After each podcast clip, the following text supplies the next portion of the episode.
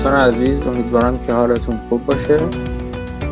این گفتگوی هشتم ژانویه پرسه زنی در بازاره مطابق روال هفته های گذشته. دور همدیگه جمع میشیم هر هفته. تقریبا تا در مورد بازار مسائل بازار و مسائل خارج از بازار. اغلب مسائل داخل ایران که این روزها پیگیرش هستیم صحبت کنیم. این گفتگو ضبط میشه. بعدا می‌تونید توی پلتفرم های پادگیر خودتون گوش کنید. شکل و فرمت گفتگو آزاد هست. من یکی دوتا مورد هست که هر هفته تقریبا راجع به دو دوتا مورد که انتخاب کردم می‌خواست می‌خوام حرف بذارم که حرف می‌زنم. ولی دوستان دیگه هم که تو گفتگو حاضر هستن می‌تونن اگر سوالی صحبتی دارن دستشون رو بلند کنن و صحبتشون بشنویم یا اگه بدونیم جواب سوالشون رو با کمک بقیه پاسخ بدیم. ببینم که کی اومده. سلام مسعود چطوری؟ خوبی؟ درود بر شما مرسی. شما چطورین ممنون منم بد نیستم. مرسی خیلی ممنون. چه خبرها خب امروز سومین سالگرد هواپیمای اوکراینی اون جنایتی که انجام دادن و خبر که زیاده ولی خب می‌تونیم با این شروع بکنیم. من یه چند تا ویدیو و چند تا عکس از اون روزای اول می‌دیدم که داشتن تکذیب می‌کردن و تحلیل می‌کردن تو تلویزیون و حرف می‌زدن این و واقعا منزجر کننده است. بله درسته. واقعا واقعا منزجر کننده است دوستانی که بعدی یادآوری کنم من یه چند وقت پیش راجبه گفت در گروه کلاب کلاب هاوسی تاریخ شفاهی حقوق بشر اشاره کرده بودم که توش با فعالان حقوق بشر با فعالان دادخواه با تحلیلگرا و با سه دسته آدما در واقع سه دسته فعال مختلف صحبت می‌کنه. از جمله افرادی که اونجا صحبت می‌کنه یکیشون حامد اسماعیلیون هستش که توش یه تاریخ تقریبا خوبی رو خلاصه تاریخ خوبی رو در مورد که اون چه اتفاق افتاد اخباری که داریم اون چه اتفاقاتی که بیرون اومده بود تا اون زمان اون گفتگو البته در اختیار بقیه قرار میده توصیه می‌کنم اون گفتگو رو بشنوید. خلاصه خوبی هست از اونچه که اتفاق افتاد. از زبان واقعیت از زبان کسی که خودش پیگیر این ماجرا هستش. بله امروز سومین سالگرد این جنایت پلیت هست. جنایتی که فقط یک یک جنایت دیگه در در رشته جنایت های یک شر مطلق هستش که در موردش صحبت کردیم. امروز تو نقاط مختلف دنیا اما گرد همایی های هستش به همین مناسبت به همین دلیل خب منم خودم گفتگو یه مقدار کوتاه نگه میدارم. سعی می‌کنم برای اینکه به یکی از این گرد همایی که نزدیک خودم هست برسم. و اونجا در واقع یاد این قربانیان این جنایت جمهوری اسلامی و سپاه بازوی شرش سپاه. گرامی داشته میشه. هرچی یادم بگه کمه دیگه. این انقدر انقدر به قول محسود راست میگه. اون روزهای اول وقتی تک، تکذیب می‌کردن من یکی یادم اون موقع با این یکی از این ارازل تویتری جر بحث می‌کردم یکیشون که طرف ادعای چیزم ادعای فیزیک خوندن هم می‌کرد مثلا. از تمام قدرتش استفاده می‌کرد تا چیزی که واضح بود رو نقض کنه و بگی که نه امکان نداره. امکان نداره که این اتفاق افتاده. این چیزایی که چقدر چقدر آدم حیثیت ناداشته خودشون رو در واقع پته پته خودشون رو روی آب ریختن اون موقع. با اینکه خیلی محکم وایسادن و از یک شری دفاع کردن که همون همون شر برگشت و یکی دیگه به فاصله یکی دو روز بعدش زیر پای همشون رو خالی کرد. درس خیلی خوبیه ها. درس خیلی خوبی برای کسانی که می‌خوان چشمشون رو ببندن. از چیزی دفاع کنن و از مفهوم پلیدی دفاع کنن که آبرو و حیثیت خود این افراد براش برای اون برای اون موجود پلید کمترین هزینه ای که حاضر بده. برای اینکه موجودیت خودش رو حفظ کنه. کمترین هزینه ای که حاضر بده. امیدوارم این افراد لذت ببرن از اینکه اینطور حیثیت ناداشتهشون از نظر من دستخوش باز بازی این موجود پلید یعنی جمهوری اسلامی میشه. این افراد که از رو نمیرن فقط ما باید هوشیار باشیم و این اطلاعات رو زنده نگه داریم که هر کدوم از اونها دور برداشت دوباره این اطلاعات رو بزنیم تو صورتش که همه ببینن و به همه یادآوری بشه یا به کسایی که ندیدن که اینها کی هستن. یعنی اینا که از رو نمیرن شرف که ندارن. نه از رو نمیرن از رو نمیرن همچنان. ولی خب قول تو یادآوریش مهمه.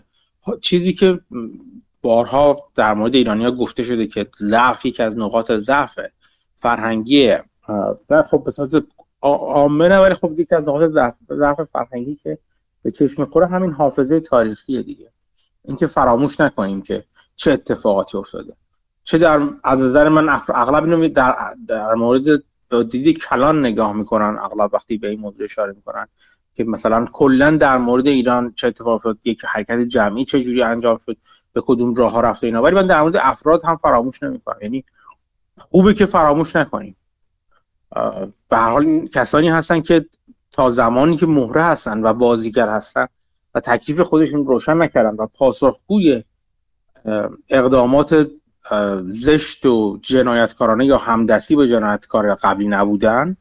همچنان اتهام و مسئولیت از روی گردن اینها برداشته نخواهد شد. و خوبه که ما فراموش نکنیم افرادو. به هر حال باید پاسخگو باشن. اتفاق دیگه ای که تو این هفته افتاد که واقعا همزمانیش هم معنا داره اعدام دوتا از معترضان دقیقا قبل از سالگرد این زدن پرواز که نشون میده که جمهوری اسلامی به جز زبون زور هیچ چالیش نمیشه. بله متاسفانه شاهد از دست رفتن و اعدام ناعادلانه کاملا جنایتکارانه این افراد بودیم. این دو نفر بودیم محمد حسین کرمی محمد مهدی کرمی و محمد حسینی. یک صحبتی کرده و کرمی حرف بود اعطا غذای خشک بود. بله. یعنی نه آب نه غذا و با لب خشک این بچه رو اعدام کردن. بله بله همینطوره. یک صحبتی داره باز برای اینکه اشاره کنم برای اینکه اگر ندیدید ببینید خوب اون صحبت رو ببینید. صحبت آقای آقاسی وکیل دادگستری که به وکالت محمد مهدی کرمی رو به عهده گرفته بود با بی سی رو من بی بی سی رو من توصیه می‌کنم ببینید. همین یکی دو روز گذشته انجام شدهش. با برنامه 60 دقیقه بی بی سی. که اونجا وکل این روزها یه اولی ذره تصویر کلی تر بدیم از بیرون. این روزها خب راجبه نوع دادرسی به قول ها اگه اسمش گذاشت دادرسی داد رو باید توی گیومه گذاشت واقعا. اگه اسم این داد باشه که نیست مطمئنا. این بیدادرسی این روزها رو وقتی روالش رو نگاه کنیم خیلی اتفاقات واقعا دردناکی داره اتفاق میفته و آبروی سیستم دادرسی ایران اگر آبرویی داشته باشه که به نظر من باز هم نداره روز به روز داره بیشتر میره. وکلای ایران ایران کانون وکلای ایران اینا همه آبروییشون داره میره به نظر من. با اتفاقاتی داره میفته. صحبت های آقای آقاسی رو اگر گوش کنید ببینید که راجب ما می‌دونیم که وکیل هر کسی باید برای محاکمه اگر محاکمه قرار عادلانه و مطابق موازین دادرسی باشه دسترسی به وکیل داشته باشه.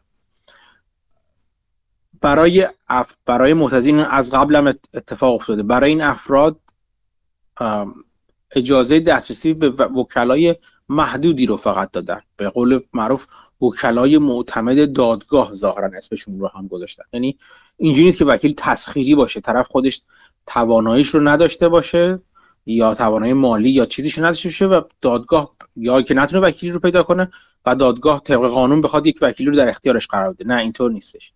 وکیل تحمیلی هستش در واقع. این سبک جدید وکیل وکالت در جمهوری اسلامی هستش. وکیل تحمیلی رو برشون بهشون تحمیل می‌کنن و اجازه نمیدن خود اونها از وکلایی که می‌خوان استفاده کنن. یعنی حق استفاده حق دسترسی آزاد به وکیل که اولین شرط دادرسی عادلانه هستش دادرسی مطابق موازین قضایی بین المللی همه جای دنیا هستش. این اولین شرط اینجا همین اول نقض میشه. بعد اینجا آقای آقاسی خیلی جالب روال رو توضیح, توضیح میده که چطور خانواده محمد مهدی کرمی بهش در واقع باش تماس می‌گیرن با اصرار فراوان که تو بیا وکالت اینو به عهده بگیر.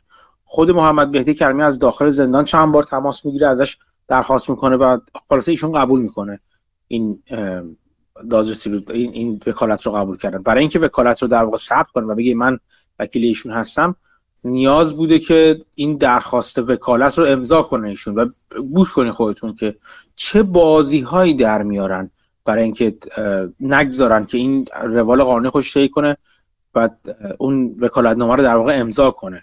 این بعد از دادگاه بدوی بوده. تو اون دادگاه بدوی که دادگاه مسخره است یعنی دادگاهی که خود دوباره آقای آقاسی هم اشاره می‌کنه. کل این ده 15 نفر متهم این کشته شدن عجمیان عجمیان کی بوده این یارو مردک؟ کل این رو به عنوان یعنی کل اینو توی چند ساعت توی یکی دو ساعت تا چند ساعت جمع کردن روال محاکمه رو. و بعد یعنی دادگاه عملا دادگاه چند دقیقه که این روزا چندین بار از چندین منبع مختلف که حکم گرفتن میشنویم. حالا اینه که حتی محکوم به اعدام نشدن اینه که مثلا پنج سال ده سال توی سه دقیقه در واقع برشون بدوی تو دادگاه بدوی دادگاه حکم براشون بریدن. و این این آقای آقاسی بعدش برای اینکه بعد از دادگاه بدوی وقتی حکم میره به دادسریف دادسرافه کنم یا اسم اسمش فراموش کردم اون مرجعی که گفته میشه که باید بررسی کنه این حکم و اینا اگر اشکالی از نظر قضایی نداشته باشه و فرجام خواهی بشه بعد از اون روند دادگاه بعدی خلاصه. بعد در روند فرجام خواهی اونجا براش اونجا توضیح میگه چه بازی هایی در میارن. بعد قوان... اشاره به قوانین نمی‌کنه که مثلا در مورد مرگ این کسی کشته شده که چندین نفر گفته میشه بعد دادگاه ادعا می‌کنه که چندین نفر دخالت داشتن در مرگ این آقا.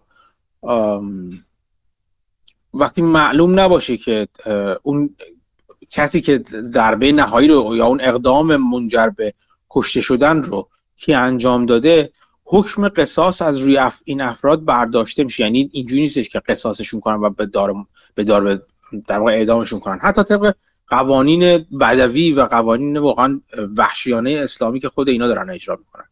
یعنی طبق قانون خودشون هم که واقعا ننگ بر اون قانون بود حتی اگر قرار بود انجام بشه این دادگاه طبق همون قانون این کل این افراد باید متهم به پرداخت دیه شدن و بعد اون تعذیر بعدش که مثلا باید چندین چند ده سال چند زندان بکشن اون زندان رو بکشن ولی اعدام نباید می‌شدن چون معلوم نیستش که اون اگر ضربه بهش وارد شده و منجر به کشته شده کدوم یکی از اینا وارد کرده اون ضربه رو؟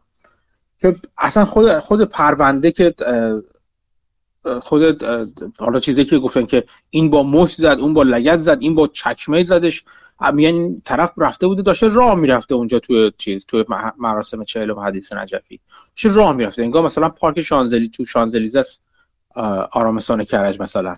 که برید چی راه بره. اونم با چی؟ با لباس فرم که چرا؟ چون ادعا می‌کنن اون پوتین یا چکمه که باهاش محمد حسین محمد مهدی کریمی زده تو سر خود یارو اون از این چیز داشته استیل تو داشته. من با چه جور لباسی رفته بوده برای خودش شانزلیزه وار را بره حالا همه اینا به کنار. اینکه تحت فشار اینا مجبور به اعتراف شدن. آثار شکنجه برشون مشهود بوده. خودشون چندین بار گفتن اینا ما رو شکنجه کردن.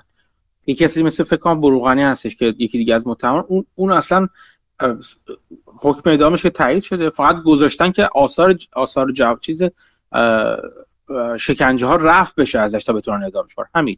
یعنی انقدر پلید این کار انقدر این کار رو پلید انجام دادن. بعد تازه مثلا اینا رو داشتش میگفتش که اگر طبق چی؟ حالا طبق خود قوانین قضای جزای پلید اسلامی. اگر این شرایط اولی که داریم می‌بینیم به وضوح دسترسی به وکیل به وکیل انتخابی خود طرف نه وکیل تحمیل دادگاه به وکیل انتخاب به وکیل آزاد قطع شده باشه اون داد اون دادگاه از در واقع اعتبار ساقطه. و اگر حکم اعدام صادر بشه و اون حکم اجرا بشه اون دادگاه باید در دادگاه نظامی اون قاضی در دادگاه نظامی بعدن محاکمه بشه و این مرتکب جنایت شده در این زمینه. یعنی طبق قوانین پلید خودشون الان کاملا اینا مرتکب جنایت شدن اینا. بدن اینکه اصول دادرسی به هیچ عنوان به هیچ عنوان از مراحل اولی و دستگیری و اعترافگیری و دسترسی به وکیل حین فلان اینا هیچ کدومش رایت نشده. اینه این این این تصویر اون چیزی که داریم می‌بینیم و این اتفاقی که داره هر روز میفته اون روزی که دیگه از چیزا میگفتش در مورد یک از احکام میگفتش احکام همین احکام مرگ داشت میگفتش. می‌گفت اینجوری که وکیل کار که وکیل اون وکیل چیز انجام میده وکیل تحمیلی در واقع انجام میده اینه که میاد تو دادگاه تو دادگاه بعدی میگه که موکل من که موکل زورکی در واقع. من قبول کرده که مرتکب این جنایت شده مرتکب این جرم شده. چجوری قبول کرده؟ با نمیگه با با شکنجه تحت فشار دادن با زدن میلگرد به کف پاشون با چیکوندن دستشون با هزار جور شکنجه قرون وسطایی که فقط به نظر من به طور کامل از اسلام و مسلمین اینا در میاد بیرون. اینا رو نمیگه میگه موکل من جرم رو قبول کرده از دادگاه تقاضای رفت اسلامی داره. این این دفاع این آقای وکیل تحمیلی هستش. شما دیگه تا تهش بخونید دیگه چه جور جنایتی داره انجام میشه اونجا. و بعد ببینیم که نتیجه اینجور در چه وضعیتی محمد مهدی کرمی اعلام می‌کنن در وضعیت اعتصاب غذا چه جوری خبر میدن اجازه نمیدن خانوادهشون با با حداقل آخرین دیدار رو با فرزندشون داشته باشن. اصلا یعنی قدم به قدم یعنی اگه اینو مرحله بندی کنیم از ابتدا تا انتها که از شروعش از شروع شروعش. این این اتفاق در چهلم کشته شدن دختر جوانی انجام شده که برای کشته شدن دختر جوان دیگه ای به خیابون اومده. و بعد جوانان دیگه ای رو می‌گیرن و می‌کشن. همین همین تصویر کافیه به نظر من. برای کسی که شعور داشته باشه شرافت تکلیف خودش رو با این نظام پلید اسلامی روشن کنه. خیلی راحت تکلیف روشن میشه. حالا باز اگر کسی همچنان علاقه داره که سرش رو زیر گل کنه تکلیف اون بعدا روشن میشه.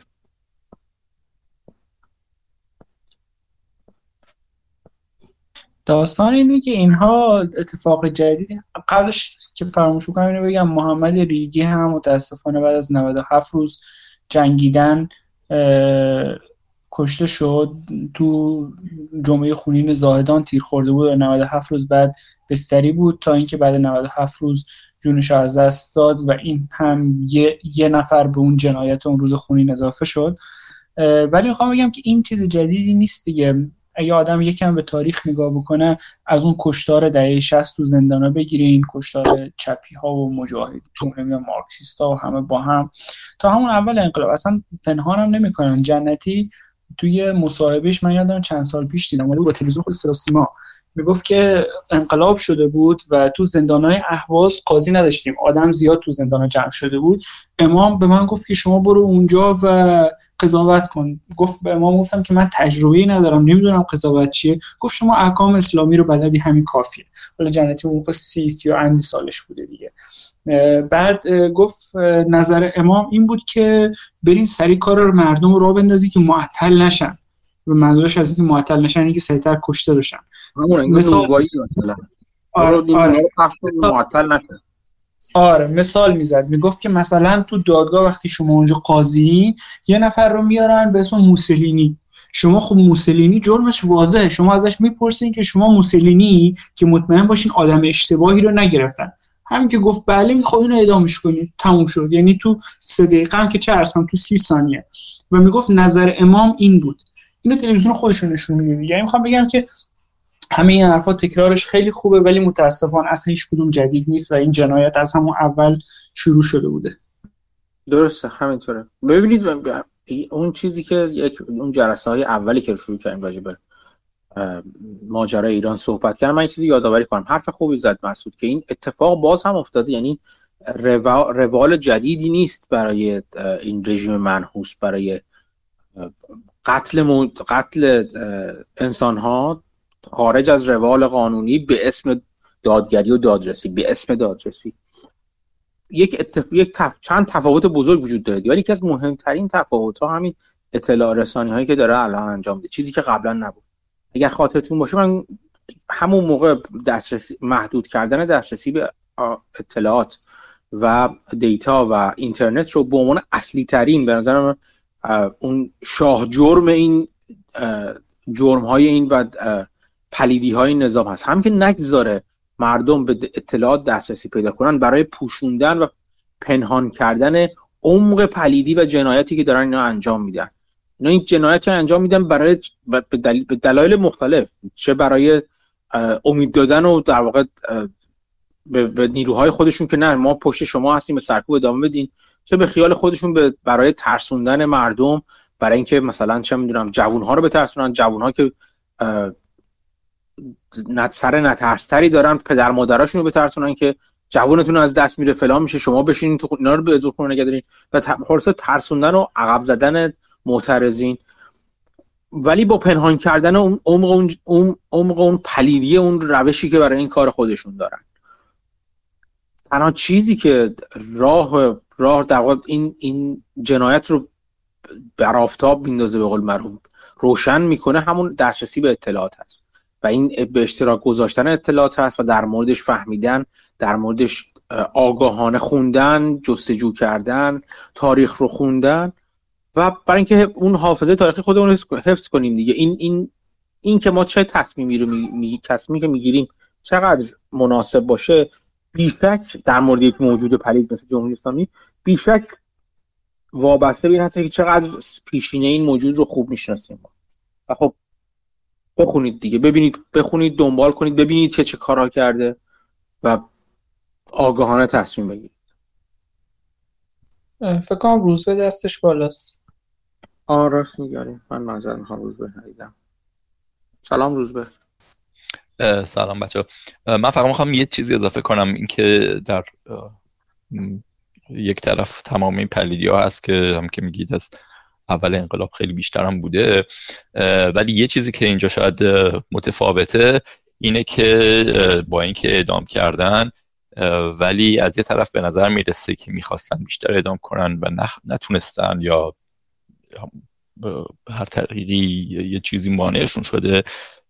و از اون بر جالب ترش به نظر من اینه که کسایی که اعدام کردن یکی از این اعدامی ها کسی بوده که پدر مادرش مرده بودن یه برادر داشته بیشتر کسی فامیلی درجه یکی نداشته یکی دیگه شونم فکر می‌کنم از کردستان بوده فک و فامیل توی تهران نداشته و یه جوری آدمای خیلی تکی بودن کسی نبوده که صداشون باشه کسی نبوده که سر صدا را بندازه واسه شون. و این فکر می‌کنم نشون میده که نمی‌تونن به همون غلطایی که دهه 60 می‌کردن یا حتی 88 دیگه واسهشون به اون سادگی نیست. و توی تمام این اخبار بعد اینش یه جنبه مثبتی هست که فقط به چیای منفیش نگاه نکنیم. بالاخره داره فشار یعنی نشون میده که فشار داره بیشتر و بیشتر میشه روی اینا و به اون سادگی که می‌تونستن به قول خامنه ای خدای ده شست همون خداست نه واقعا اینطوری نیست دیگه. ممنون. موافقم با این قسمت حرفت که سخته. ولی خب دارن قطع چکونی دیگه در امتحان می‌کنن ببینن مزنه جامعه چه واکنش جامعه به داخلی واکنش مجامع بین‌المللی چی هستش. بیگدار به آب نمی‌زنن دیگه. خب مثل اون موقع هم بی تجربه نیستن. اون دهش خب خیلی بی تجربه تر هم بودن دیگه. اون این زورشون همچنان اگر می‌رسید انجام می‌دادن به نظر من. حالا تا شده دیگه. حالا باید دید که دو نفر بعدی که اونها هم حکمشون تایید شده در مورد همین چهار نفر تایید شده بود تا یادمه باید دید اونها رو هم ادامه می‌کنن یا نمی‌کنن دیگه. بعد آره، نفرهای بعدی و نفرهای بعدی. نظرم زوده برای که بگیم عقب نشستن اینا یا میترتن یا توانایی جنایت خودشون رو تا حدی از دست دادن. برای این زود هستش. تا زمانی که تا زمانی که به نظر من این افراد زیر حکم اعدام هستن این امکان اعدام وجود داره. نکته بعدی اینه که اینا با هزار جور عملیات روانی دست می‌زنن دیگه مطمئنا تا قبل از چه منحرف کردن افکار به, به, به, به طرف خبرهای فیک و دروغ چه حالا ماجراسازی های متفاوت هر چیزی که بتونن واکنش جامعه رو چه در مورد خود اعدام در مورد زمان قبل از اعدام چه بعد از اعدام تا اونجایی که می‌تونن محدود کنن. و اگر محدود کنن اون اتفاق میفته و بعدا می‌تونن برگردن به اون اتفاق از تاثیر اتفاق. این ماجرا اینه مثل مثل چیز میمونه مثل این میمونه که من می‌خوام بذارم یه دیواری رو بریزونم. برای اینکه دیوار رو دیوار رو خراب کنم هدفم اینه که از خراب کردن دیوار یه هدفی دارم. اینکه دیوار خراب بشه حالا به یه چیزی برسه. ولی خب خود خراب کردن دیوار می‌تونه یک هزینه بر من داشته باشه. از جمله هزینه‌هاش اعتراض بقیه است. خب این این جزو هزینه های اصلی که برای من داره. برای منی که می‌خوام دیوار خراب کنم. حالا قبل سر صدا می‌کنم که حواسا رو جمع کنم مردم برن سراغ سر کوچه. یه اتفاق افتاد که سر صداش بلند نشه و بعدم که این اتفاق افتاد تا مردم جمع شدن ببینن چی شده و اینا. مثلا حالا چه خبر شده و اعتراض کنم. باز یه ماجرا دیگه درست کنم که باز افکار عمومی منحرف کنم. خود اون اتفاق اون تاثیر که من فکر می‌کنم دارم می‌ذارم و به اون هدفی که دارم خواهد رسوند. چه بعدا بهش اشاره کنم چه تاثیر اون برای میگم که ممکنه تاثیر برای این باشه که خود ریز همین چند وقتی که این رو اشتری مردی که مردی که اشتری عوض شد و رادان بودن به دلیل همین دیگه دلیل ریزش ها ناکارایی نیروی انتظامی بوده دیگه. برای اینا خودشون این ممکن اصلا برای چنگ و دندون نشوندن به افراد داخلی باشه که ما می‌تونیم پشت سر شما هستیم نه ما ما نز... چیز نظام قدرت خودش رو از دست نداده ممکنه نمایش قدرت برای اونها باشه حتی. چون به این نتیجه رسیده باشن که مردم نمیترسن ظاهرا. فرد فردا شبش یعنی شب اون روزی که اعدام انجام شد شما اینجور اینجور که من دیدم حالا حداقل تو اخبار و دوستانم صحبت کردم شعارها توی محلات مختلف ایران محلات مختلف تهران مثلا خیلی شدید بود و خیلی بلند بود و اینا. یعنی مردم تفاوت چندانی نکرده. امروز مثلا روزهای روزهای گرد همای کل ایرانیان خارج از ایران برای سالگرد هواپیما یعنی ماجرا تموم نشده اونجور که هر هفته مدام از هفته دوم بعد می‌گفتن خب دیگه تموم شد ماجرا با تمام و قصه تموم شد جمع شد و اینا. این این اتفاق نشده. بنابراین ممکنه جهتگیری تاثیرگذاری این اتفاق اون جامعه هدف این اتفاق این این جنایت نه مردم بلکه مثلا بیشتر داخلی بوده باشه برای نیروهای داخلیش بوده باشه. اگر این طور باشه این همچنان اینا به ادامه خودشون ادامه خواهند داد. اگر اگر فشارهای داخلی و خارجی روشون زیاد نشه و اگه بتونن؟ یعنی از دستشون بر بیاد که ادامه کنن. باید دید که آیا واقعا همچنان به ادامه های خودشون ادامه میدن یا نه. من یه متنی از حسین باستانی میخوندم. یک متن یکی مونده به قبلیش فکر می‌کنم. بود که اونم اونم به همین موضوع اشاره کرده بودش. که اینها می‌خوان اعدام کنن. اگر بتونن هم اعدام می‌کنن ادامه گسترده می‌کنن. اینجوری نیستش که رهبر معظم فلانشون بیاد یه حرفی بزنه و عمل نخوامش بکنن. یعنی به این سرعت بخوان چیز روی آبش کنن. چه بهش؟ این حرفش رو سنگ, روی آبش کنن. آره سنگ روی کنن. این به این, به این صورت نمی‌خوان این کارو بکنن. حالا نه اینکه نمیشه. ممکنه فشارها باعث بشه که این حرف سنگ حرف طرف نامعتبر بشه به خیلی سریع. ولی قصد این نیستش حداقل. آره این همه اینا درسته. من تنها فکری که می‌کنم اینه که روحیامون از دست ندیم. میشه به اون طرفش هم نگاه کرد که نه با مشخصا ولی میشه اینجوری هم تعبیرش کرد که نشانه های ضعف حکومت هم هست و اینکه شکافه داره بیشتر میشه و به اون سبایتی که می‌خوان نمی‌تونن یا اون سبایتی که قبلا انجام می‌دادن دیگه اون اون وضعیت تغییر کرده چون جامعه تغییر کرده و به خاطر ترسشون نمی‌تونن به این سیستم ادامه بدن. درسته. بخاطر همین آدم آدم باید امیدوار باشه به نظرم همیشه. آدم همیشه باید امیدوار باشه بله نامیدی نامیدی کلا می‌دونید کسانی که من از نزدیکتر می‌شناسن یا دنبال کردن می‌دونن که یکی از چیزایی که به هیچ عنوان من باهاش چیزی ندارم ناامیدیه. اینکه یک آدم اگر هدفی داره ازش ناامید بشه. و الانم به قول معروف وقت عزا نیستش یه اونقدر ماجرا مهمه که در عین اینکه باید یاد این عزیزان رو گرامی بداریم و به یادشون رو زنده نگه داریم بهترین بهترین کاری که می‌تونیم ما برای این افراد بکنیم برای این عزیزان از دست رفته بکنیم ادامه مسیر دیگه. ادامه اینکه اعدام یه با اینکه امیدوارم همه جوامع برن به یه سمتی که کلا حذفش بکنن از سیستم غذاییشون ولی یه تعریفی داره. اعدام اینه که توی سیستم غذایی یک روند غذایی معقولی طی بشه و اون وقت واسش اگر مثلا حکم اعدام توی اون جامعه تعریف شده اون متهم رو به اعدام محکوم بکنن. ولی خب این بیشتر قتله. نه که بیشتر کاملا قتله. نه روند قضایی طی شده هیچی طی نشده و اینا رو کشتن. یعنی دقیقا این مثل اینه که دو خیابون کشتنشون. فقط از نظر روانی هستش که حداقل برداشت من اینه که اون اعدام یه ترس بیشتری رو تو دل آدما میندازه تا قتل توی خیابون یعنی که کسی رو تو خیابون بزنن بکشن.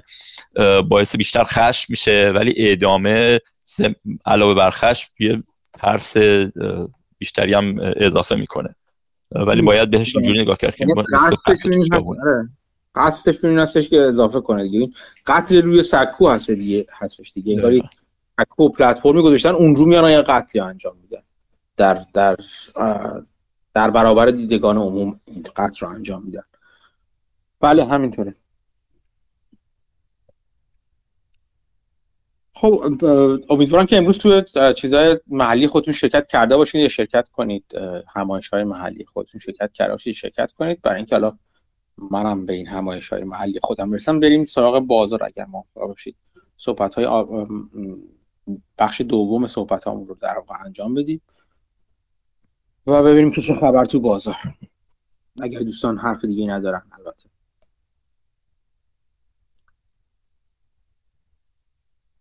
خب. چه خبر مسعود؟ خوبی؟ از از بازار چه خبر؟ من دو تا مطلب می‌خوام بگم. یکیش خیلی کوتاه این که کم کم می‌بینم سهامای چینی دارن حرکت می‌کنن. حالا یه ممکنه رلی کوتاه مدت باشه یا اینکه واقعا بازار داره کم کم میگه که خب موقع خرید دوباره سهام های ADS و ADR که توی آمریکا لیست هستن چون به نظر می‌رسه که بازار چین هم که باز شده و دولتش هم که دیده رشد کم شده داره سعی می‌کنه استیمولیت بکنه. و درست کووید زیاد شده ولی به نظر می‌رسه نگاه ها به سهام هایی که می‌گفتن آن اینوستبله داره عوض میشه. حالا من یه حرکت هایی تو قیمت ها دارم می‌بینم. درسته. من حالا من بازار چین رو این یه هفته گذشته حداقل خیلی دنبال نکردم ولی تیتر یعنی تیتروار خوندم که بله همینطور هست. و سهام های چینی داره حرکت می‌کنن. ببینیم که چطور میشه. اگه چون اولا که برای من جالب چه جور سهام های چینی داره حرکت می‌کنه و من آمار ارقام چیزی چین رو هم ندیدم. چه جوری مس... چیز مصرفشون اینا چه جوری هستش. باید دنبال کنم چه خبر بوده. و تأثیری که می‌تونه بلافاصله به نظر من روی commodity ها داشته باشه. حالا خود این اگه واقعا بازار چین بازگشایی بشه یکی از اولین جاهایی که می‌تونه تاثیر گذار بشه بازارها و قیمت های commodity هاست که جالب خواهد بود. آره این تاثیرات خیلی زیادی می‌تونه داشته باشه دیگه. حالا من خیلی مکروش رو دنبال نمی کنم ولی خب تو مایکرو می‌بینم که یه سری کمپانی داره قیمتشون میره بالاتر. واضح ترینش خیلی دیده باشم مثلا علی بابا تا 60 70 دلار هم رفت الان فکر کنم بالای 100 دلاره. یعنی حالا چند بار علی بابا البته رلی اینجوری داشته نمیشه که لزوما علی بابا رو فرد می‌سازد. حالا من سامانه دیگه هم چند تا رو دیدم به خاطر این شاید بایاستم. ولی خب به نظر می‌رسه رو به حرکت. آره جالب جالب بودشین دومی چی بود؟ می‌خواستی بگی؟ دومی در مورد اون نوشته های بنگراهم بود که چند دو هفته پیش فکر یه هفته پیش راجبش یکم گفتم. اونو خوندم. ادامشم دو تا از لکچراش خصوصا لکچر هفت و ده برام خیلی جالب بود. حالا می‌تونم تو چند دقیقه در حد پنج دقیقه در دقیقه خلاصه بگم. حتما حتما. یکیش که برای من جالب بود تو لکچر هفتش بود که بنگرام راجع به تحلیلگرای مختلف تو بازار حرف می‌زنه. و میگه استراتژی ها چیه و راجع به هر کدوم نظر میده در واقع. و حالا قبل از که بریم به اونجا برسیم راجع به ایده index هم میگه که میگه به نظر من اگه ملت بیان به جای که مثلا تحلیلگر به جای که سهام انتخاب کنن بیان همه سهام های Dow Jones رو بخرن به نظرم خیلی کار منطقی و خیلی سود خوبی هم میده. ولی می‌گفت شاید یه جای کار مشکل داره که ملت نمیان این کار رو بکنن. و اینجوری میگه و رد میشه. که جالبه. همون ایده ایه که حالا بعدا index ها فکرم سی سال بعد از اون 20 سال 60 سال بعد از اون صحبت ها index کم کم شروع شد index fund و بعدش هم ETF و غیره. جالب بود. ولی میاد کلا analyst ا رو میگه دو دستن. یه دسته که کار conventional می‌کنن یه دسته که کاری که از نظر بن گراهم باید بکنن. اون دسته اول رو می‌کنه سه قسمت.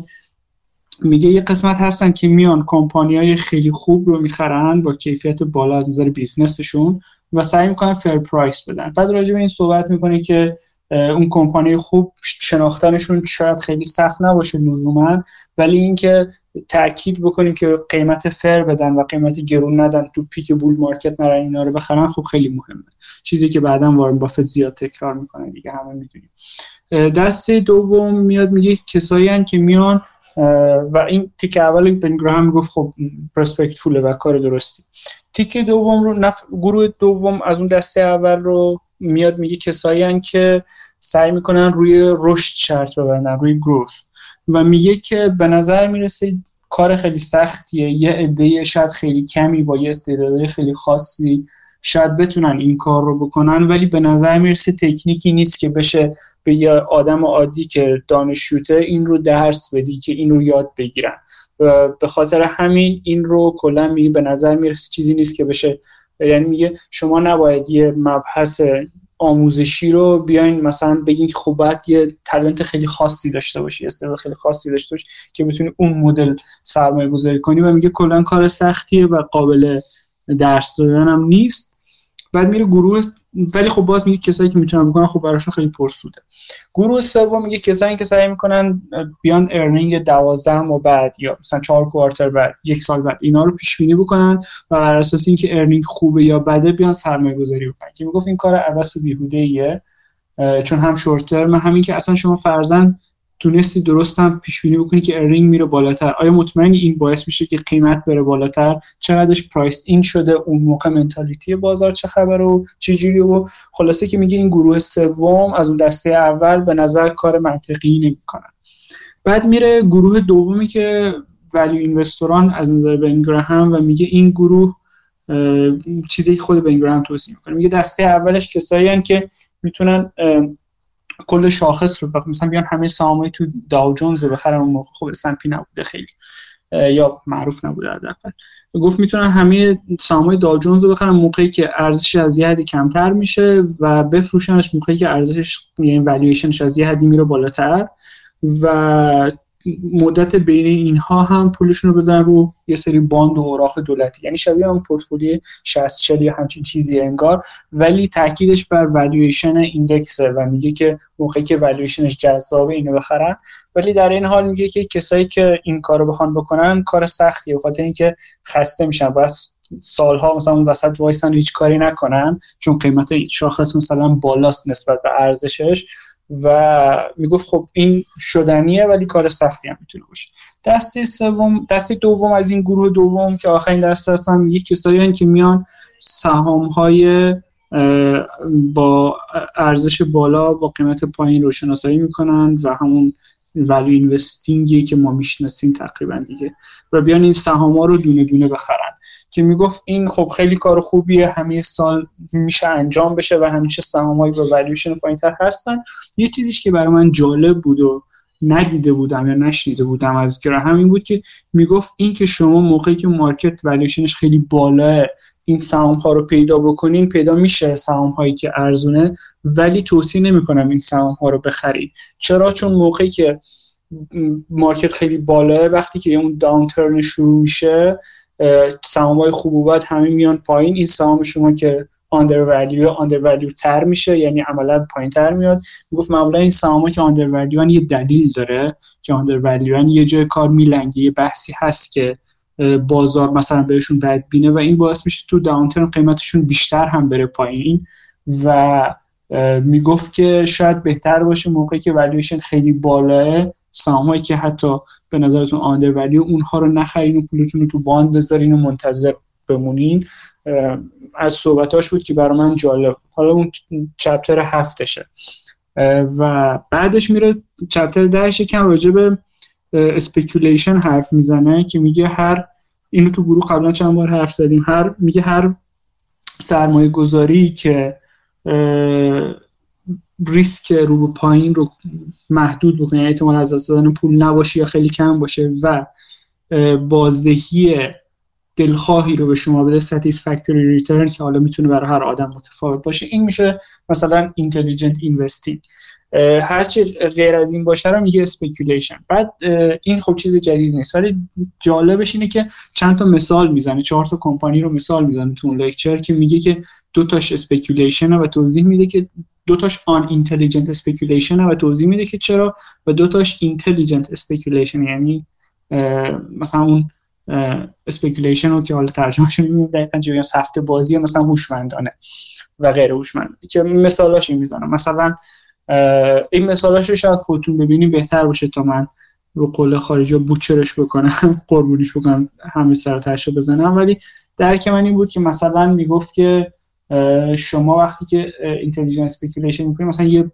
سهامی که توش لورج داره رو مثلا حساب کنید اگه 10 درصد asset ش بالاتر بشه یا 10 درصد پایینتر بشه چقدر return شما تو یکی از مثالاش مثلا اگه 10 درصد asset می‌رفت بالاتر مثلا می‌بینید شما 40 50 درصد ارزش اون equity که خریدین میره بالاتر خب می‌گفت می‌تونه intelligent speculation باشه.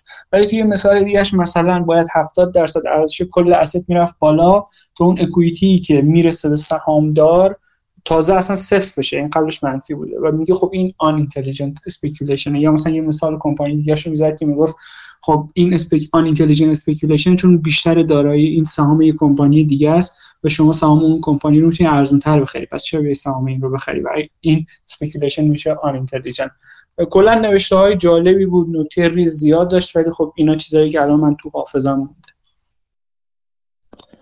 مرسی ممنون. این این چیزی میگم من هنوز خودم نخوندم این لکچر های گراهام رو ولی خب خیلی جالب هست. همیشه منم همین دیدم یعنی وقتی حتی برای چند بار مثلا اون فصل 8 20 اینتلیجنت اینوستر میخوندم اون بخش پورتفولیوی وارانتار که میگفتش برام خیلی جالب بود. پای پیش چون برام جالب نبوده این فقط خوندم و سرسری رد شدم. ولی اون موقع چون برام این ماجرا جالب بود برام خیلی خیلی خیلی تو چشم میزدش. در مورد لکچر گراهام که تو هم گفتی همینجوری هست احتمالاً هر کسی تو هر تو دوره های مختلف سرمایه گذاری خودش از نظر تجربه از نظر سواد آگاهی احتمالا نکات مختلف و جالبی توش می‌تونه پیدا کنه. جالب بود این که بر من ماجراش این یعنی این قسمت که گفتی دقیقا همون چیزی که تو اشاره کردی جالب بود. برای تو بر من جالب هستش که یه زمانهایی که حتی اگر تو زمانی که کلیت بازار گرونه اگر ما یک سهم پیدا کردیم که از نظر ما اون زیر قیمته با این حال بهتره که صبر کنیم و وارد بازار نشیم. و خب من به نظر من سوالی که برای من اینجا به وجود میاد که تا کی قراره که بازار اوور بمونه؟ و این این زمانی که پول ما از دست میره این در هزینه فرصت چی خواهد بود برای سرمایه گذاری ما؟ خب دیگه به خاطر همین سرمایه گذاری هنره. ریاضیش نمیشه کرد. ولی خب الان چون هستیم حرف گره هم یه جوری بیشتر به دل میشینه. آره آره. بعد من این قسمت جالبتر هستش. به نظر من به خاطر همینه که هر کدوم از ما باید یه expected ریترن داشته باشیم. یعنی یک بازدهی مورد انتظار داشته باشیم. مخصوصا ما سرمایه گذاران خورد تا جایی که می‌دونم اینجا کسی از ما یک صندوق چند میلیون دلاری یا چند میلیارد دلاری رو در واقع مدیریت نمی‌کنه. تا اونجایی که من می‌دونم. ممکنه کسی باشه به صورت خیلی در واقع ناشناس و بدونی که ما داره این کارو می‌کنه. یعنی برای دیگران یک پول بزرگی رو معامل مدیریت مدیریت نمی‌کنه و اغلب اغلب ما داریم برای خودمون سرمایه گذاری می‌کنیم. اگر اینطور باشه ما باید بدونیم که ما چه انتظاری از بازار داریم. ما انتظار داریم که با این سرمایه گذارمون به کجا برسیم؟ آیا ما فقط انتظار داریم که جلو بزنیم از بقیه؟ یک عدد خیلی گنده به دست بیاریم. یا نه یک هدف برای سرمایه گذاری داریم. مثلا مثلا میگم برای بازنشستگی خودمون هدف داریم. برای اینکه فلان در فلان زمان به فلان پول برسیم یک هدفی داریم. این به ما اون بازدهی مورد انتظار رو میده. و خیلی وقتا بعض وقتا می‌بینیم که اون بازدهی منتظر حالا در موردی که اون بازدهی منتظر باید چجوری انتخاب بشه اینا بحثش مفصل هستش. چطور ما باید بدونیم که یک یک هدفی که برای خودمون گذاشتیم در حیطه معقوله اصلا یا در حیطه نامعقوله.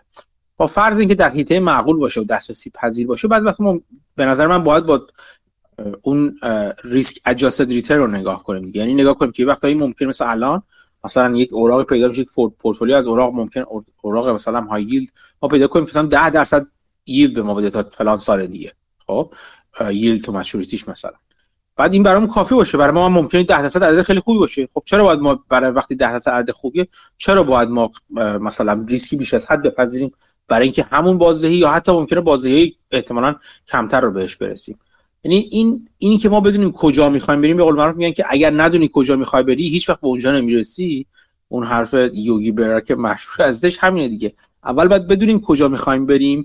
بعد با توجه به اون جایی که می‌خوایم بریم ببینیم که اولا راهی براش هست و دوم بهترین راه برای رسیدن به اونجا چیه. ولی همه چی از اینجا شروع میشه که تکلیف خودمون با خودمون روشن کنیم که ما کجا می‌خوایم بریم.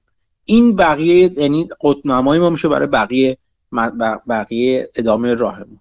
این هم همین جوری هست ممکنه ما ببینیم که خب مثلا اگر این این تصمیم بگیریم که از بازار بیرون بمونیم یا مثلا بریم اوراق بخریم چه بسا اینجوری که اصلا همون اوراق همون بازی که ما می‌خوایم اون بده. بله. در کار خیلی خوبی و خیلی درستی هستش. ولی وقتی اونجوری که pension pension fund ها مثلا pension fund های بزرگ مجبور بودن یک جورهایی وقتی در دوران های لو قرار داشتن یا زیرو ییلد عملا قرار داشتن مجبور بودن برن سراغ دارایی های پر ریسکتر به خاطر اینکه اون به اون هدفشون برسن. اینجا اینجا این این معنیدار میشه دیگه.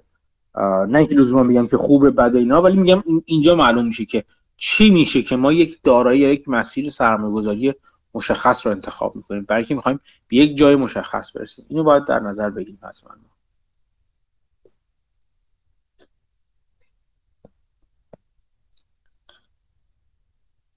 من دیدم یکی از دوستان دستش بلند کرد. من نمی‌دونم کی بودش بهش چیز دادم بهش میکروفون اگه دوستان دیگه هم سوالی دارن یا نظری دارن کافی دستشون بلند کنن من من بودم می‌تونم مثلا صحبت بکنم الان؟ بله بله بله بفرمایید. مسعود روش راجع به intelligent investing صحبت می‌کرد و بعد گفتش که ممکنه که مثلا یه سهامی قیمتش بره بالا ولی equity نسازه. بعد من داشتم فکر می‌کردم که این چطور ممکنه و به نظرم اومد که ممکنه مثلا منظورش این باشه که اون کمپانی بدهی داشته یعنی با وجود اینکه مثلا سهام رفته بالا ولی اکویتی نساخته. خواستم ببینم که این برداشت من درست هست یا غلطه. فکر کنم شاید من اشتباه قول خارجه میسس بوک کردم. منظور من همین دقیقا همین چیزی که شما میگین. asset یه کمپانی فرض بکنین کمتر از liability هاشه خب اون equity ش منفی میشه. تو یکی از مثال های unintelligent speculation اینو می‌گفت هم من می‌گفت خب برای اینکه equity اون کمپانی مثبت بشه باید asset ش 70 درصد بره بالا. و حالا راجع قیمت سهامش حرف نزد چون قیمت سهام می‌تونه بالا پایین بشه یعنی در واقع independent باشه نسبت به اون دارایی. ولی می‌گفت که برای اینکه شما به والویشن مناسبی برسین اول باید asset 70 درصد بره بالا تا تازه والویشن صفر بشه یعنی equity از منفی در بیاد بشه صفر. اگه بخوایم فقط به book value ش نگاه بکنین و می‌گفت این مثال unintelligent investing ولی خب یه مثالی که با این پر کرده و جفت کرده بود می‌زد مثالی بود که اگه asset 10 درصد می‌رفت بالا چون لورج داشت مثلا می‌بینی equity 30 40 درصد میره بالا و در این حال همون equity رو که مثلا فرض کنیم 20 میلیون بود شما داریم با 5 میلیون می‌خرین. یعنی اون equity رو undervalue می‌خرین ولی چون بدهی بالاست و لورج بالاست همچنان speculation ه و اگه asset ده درصد بره بالا چون لورج داره اون equity خیلی میره بالاتر مقدارش پس ارزش سهام هم احتمالا اینو دنبال می‌کنه. و خب اینو می‌گفت intelligent speculation تازه همین هم نمی‌گفت تکی بخریم. می‌گفت یه سبد از اینها اگه می‌خواین انجام بدین یه سبد از اینها باید درست بکنین که نسبت به هم independent باشن و نتیجه اوریج رو بگیرید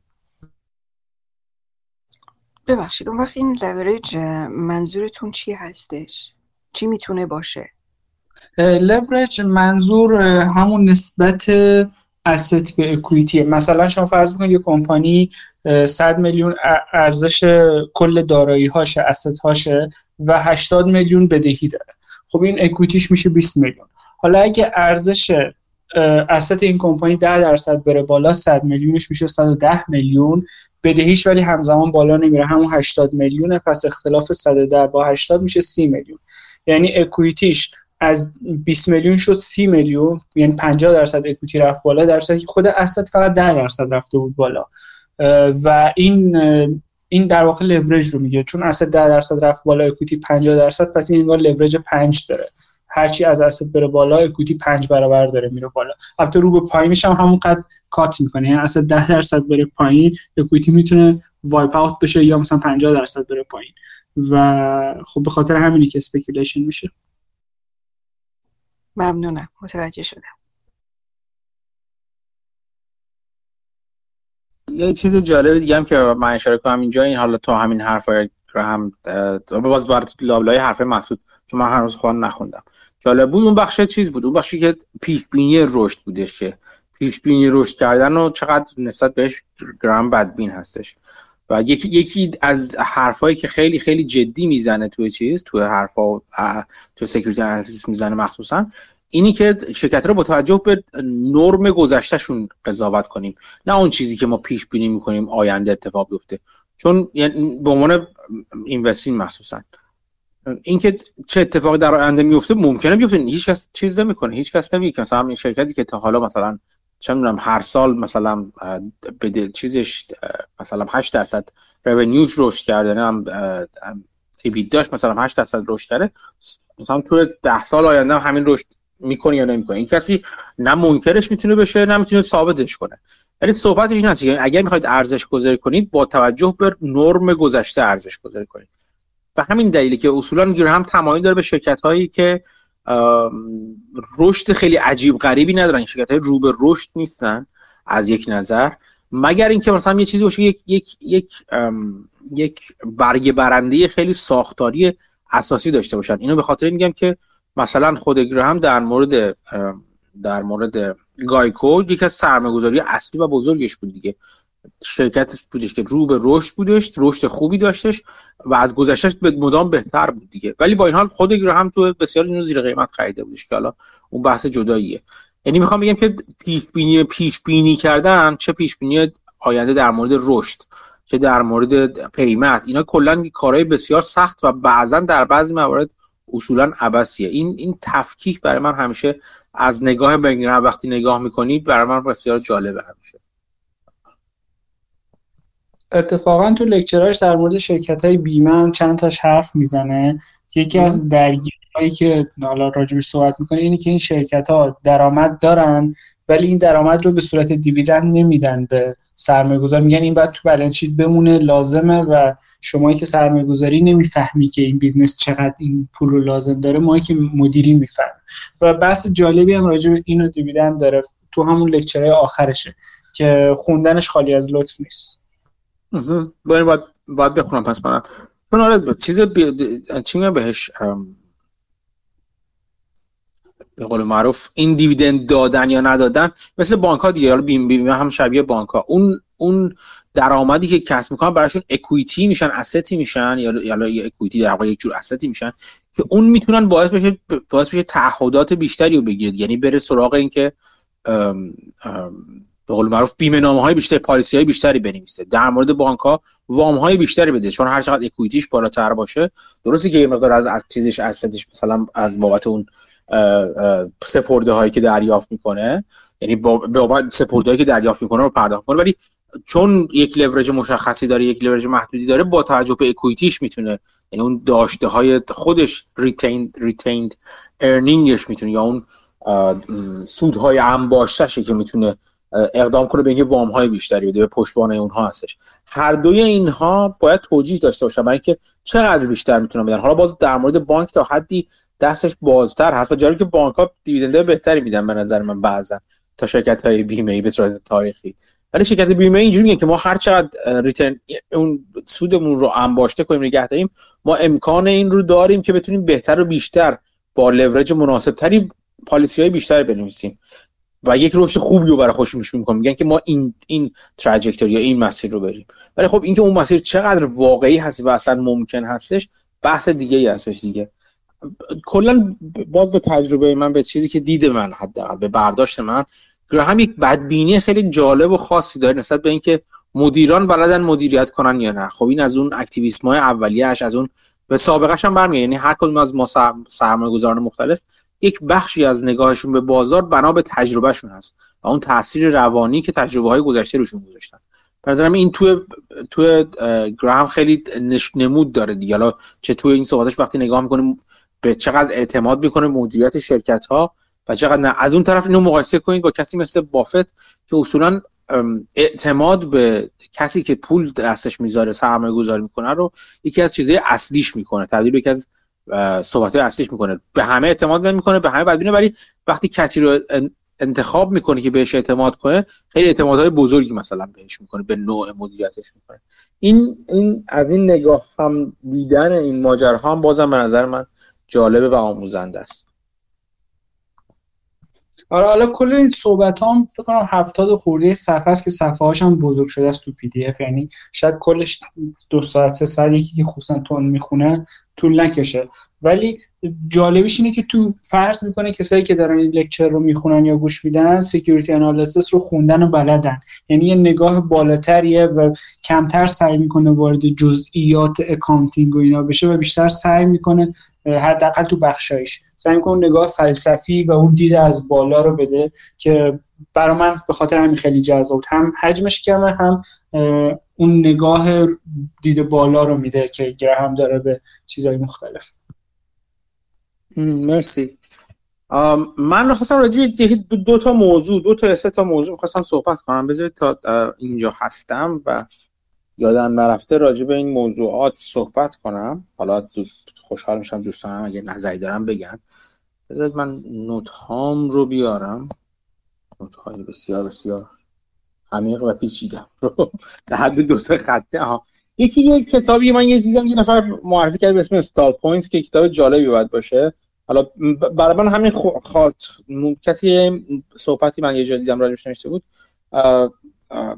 چیز جالب بود. راجب شرکت ها شرکت های صحبت می‌کنه که رو به رشد هستن مثل خیلی از شرکتی که می‌بینیم یا می‌شناسیم توی بازار. و به یک نقاطی می‌رسیم که باز من به تجربه خودم چون این برنامه داریم چون خودم خیلی از نظر فکری درگیر هستم باشه به یک زمانهایی می‌رسیم می‌بینیم که اون رشدشون متوقف میشه یا کند میشه و تقریبا اگر یک محور در نظر بگیریم داشته بالا می‌رفته حالا به پلاتو به یک به یک تقدیم می‌رسه اون نمودار رشدشون. و بعد میگه که چه جوری که چه جوری که میشه منتظر بود که آیا شرکت ما از این plateau عبور می‌کنه؟ چنان که ما تو شرکت های مختلف می‌دیدیم که اتفاق افتاده و دوباره حتی انفجاری روند رو رشد خودش رو اون نمودار به سمت بالا میره یا نه بعضا همونجا میمونه و پایینم میادش این رشد. ما داریم راجع به fundamental صحبت می‌کنم نه راجع به قیمت سهام رو. یعنی قیمت سهام یک ماجرای جدایی که البته تا حدودی وابسته و متاثر از رشد خود شرکت بدیهتا هست. ولی خب من دارم خب راجع به خود fundamental شرکت صحبت می‌کنم. یه چیز جالبی بودش که تو چیز میگه تو این کتاب حالا بررسی آماری کرده میگه که تعداد بسیار بیشتری از در واقع شرکت هایی که رشدشون متوقف مثلا از حالا هم چند صد خود شرکت که در نظر گرفته 76 درصدشون گفته بود که اینا دچار استال میشن یا کن میشه و متوقف میشه رشدشون و دیگه هیچ وقت رشد نمی‌کنن و همین شرکت ها همونجوری باقی میمونن. فکر کنم یه،, یه،, یه چیزی حدود مثلا 400 خورده شرکت رو در نظر گرفته بودن به عنوان شرکت های در رشد. 11 درصدشون یه مدت متوقف میمونن و بعد دوباره به رشد خودشون ادامه میدن و 13 درصد از کل شرکت های رو به رشدی در نظر گرفته بوده. همینجوری تو یک مسیر بلند مدت رشد می‌کنن. حالا می‌تونید کتابو پیدا کنید و بخونید برای اینکه اون جامعه آمارش دقیقا چی است و رشد چی تعریف کرده و غیره و غیره. ولی حالا فرض کنید رشد به صورت یک مفهوم کلی در نظر ولی جالبی که 76 درصد شرکت های رو به رشد رو میگه که این شرکت اینها در واقع متوقف میشن و دیگه هیچ وقت رشد نمی‌کنن. و فقط 10 در 11 درصدشون بودن بعضی اینکه رشدشون متوقف شد یه مدت دوباره می‌تونن به رشد خودشون ادامه بدن. به همین دلیل که خیلی مهم میشه دیگه اگر ما شما یا من یا هر کس داره رو روی شرکت های رو به رشد حالا هر جور رشد مثل تسلا رو شما در نظر بگیرید چه اسپیس اکسی باشه هر چی هر شرکتی که علاقه دارید بهش به محصولاتش. و خب مخصوصا سال 2020 2021 همه چی در مورد رشد بود دیگه. همه صحبت ها در مورد رشد بود عملا. که این فلان رشد داره فلان رشد فروش رو داره و غیر غیر و غیره. دعوا بودش که این رشد بین منتقدان و معتقدان.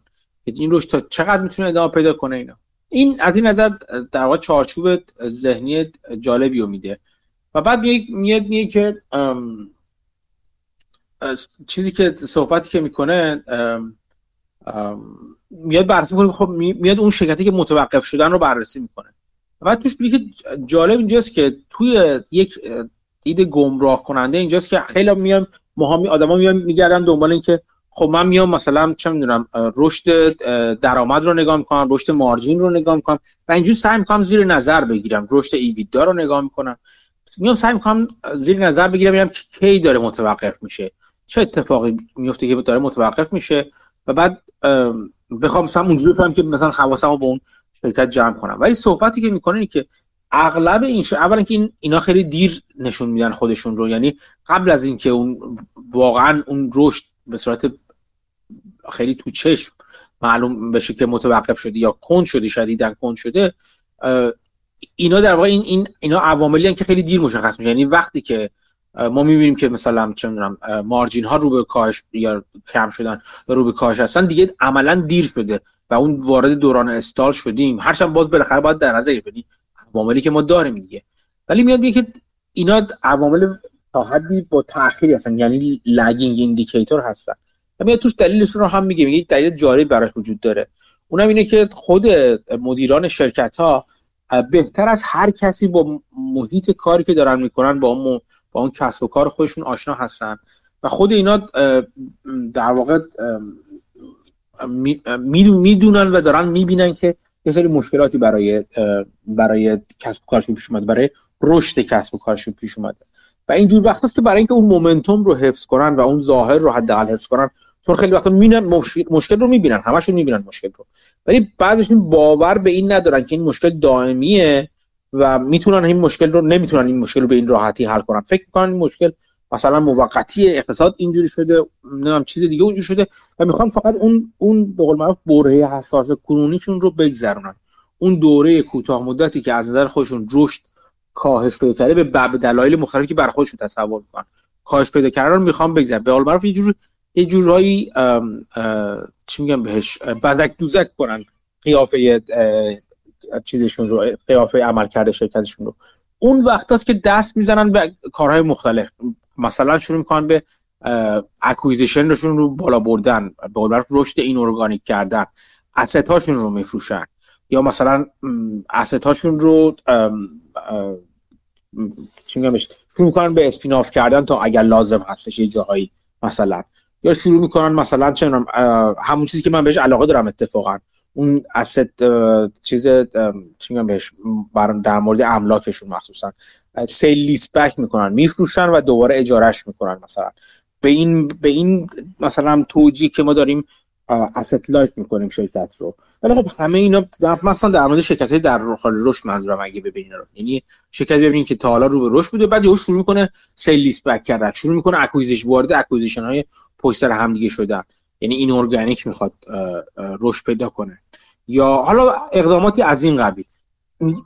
اینا رو که می‌بینید ببینید در واقع دنبال این عوامل باید باشین که اینا رو اینا خودشون رو زودتر از مارجین ها به قول معروف نشون میدن. یعنی زودتر از اینکه فروش رو نشون بده یعنی درآمد رونیو خودش نشون بده داره متوقف میشه مارجین ها خودش نشون میدن دارن متوقف میشن. این یک لایه پایینتر جزئیات ریزکاری تر هستش که خودشون نشون میدن. به همین دلیلی که شما صرف اتکا کردن فقط به balance sheet و income statement کافی نیست برای اینکه شرکت شرکت در حال رشدی که توش سرمایه گذاری کردید رو مطمئن بشید در وضعیت خوبی هست. و حتما باید ببینید که اون اون فروش اون درآمد از کجا آمده آیا طبق روال سالها و quarter های گذشته از رشد ارگانیک خود شرکت بوده یا نه؟ یک به قول معروف این اوردینری آیتم توش وجود داشت. یک معلفه غیر غیر به قول معروف دائم توش وجود داشته. همون چیزی که اجاست ابیدا رو باش در اجاست می‌کنن باش با اتفاقاتی که واناف هستن به قول معروف. یک بار اتفاق و تکرار پذیر نیستن. شما باید بدونید در واقع اون معلفه بندی فروش یا درآمد و سودتون رو باید بشناسید توی شرکتتون. این نکته جالب بود که خواستم یادآوری کنم. برای مخصوصا برای کسانی که حالا این کلا مهم هست شما یه قدم فراتر برین. یعنی سر کوارتر که میشه فقط شرکتی اگه توش هستید فقط نگاه نکنید که ببینید خب این کوارتر نسبت به کوارتر قبل چطور بوده کلا. نت اینکام چطور بوده یا حتی مثلا چه می‌دونم ایبیت چجوری بوده رونیو چجوری بوده؟ فقط عددش رو نگاه نکنید. بلکه یه پله برین حداقل عمیق‌تر بشید و ببینید که آیا طبیعت و composition و ترکیب هر کدوم از این مؤلفه ها همون ترکیبی که قبلا بوده؟ یعنی یک چیز عجیبی اتفاق افتاده یک چیز غیر عادی این وسط اتفاق افتاده. اون رو حواستون باید بهش باشید که در واقع زودتر آگاه بشید نسبت به اینکه آیا احتمالا رشد شما داره متوقف میشه یا نه. و خب یک چیز بعدی اینه که اگر اگر شرکت شما شرکتی باشه که analyst های مختلف در حال بررسیش باشن conference call ها رو دنبال یعنی ببینید همچین چیزی در اومد بیرون برید حتما conference call ا رو گوش کنید و بخونیدشون متنشون. ببینید که آیا تحلیلگران این سوال رو پرسیدن از چیز از از مدیریت شرکت یا نه؟ اگه شرکت کوچیکی از conference call نداره یا تحلیلگران نیستن که این سوال رو پرسیده باشن. شما خودتون با می‌تونید یه ایمیل بزنید به IR به investor relationship شرکت relations شرکت و ازش بپرسید. بپرسید که این اینجوری شده چه چی می‌بینن اینا؟ آنها توضیح میدن. مثلا در مورد شرکت کوچیک خیلی بازتر و بهتر توضیح میدن و اصلا دسترسی بهش به خود مدیریت شرکت هم ساده‌تر هست این این چیزی بود که خواستم این یک لایه جلوتر رفتن رو دوباره یادآوری کنم. اینکه فقط اکتفا نکنید به عدد هایی که میاد بیرون ما خودمون رو یعنی حداقل من. خودم رو fundamental investor سعی دارم بدونم و خودم رو تربیت کنم. خب این fundamental فقط به لایه اول ختم نمیشه دیگه. باید شما برید به لایه های زیرین تر برید. مخصوصا اگر شرکتی رو دارید که روی یک تحول شرط بس بندی کردید یک تحول کردن روی یک مسیری شرط بندی کردید براش داره این مسیر رو میره و روی رو به رشد بودنش شرط بستید. این رو خیلی از یه نظر خیلی مرتبط بود به صحبت هایی که محسود از لکچر گرام بنگرام در مورد گفت این رو مناسب دیدم که راجبش توضیح بدم.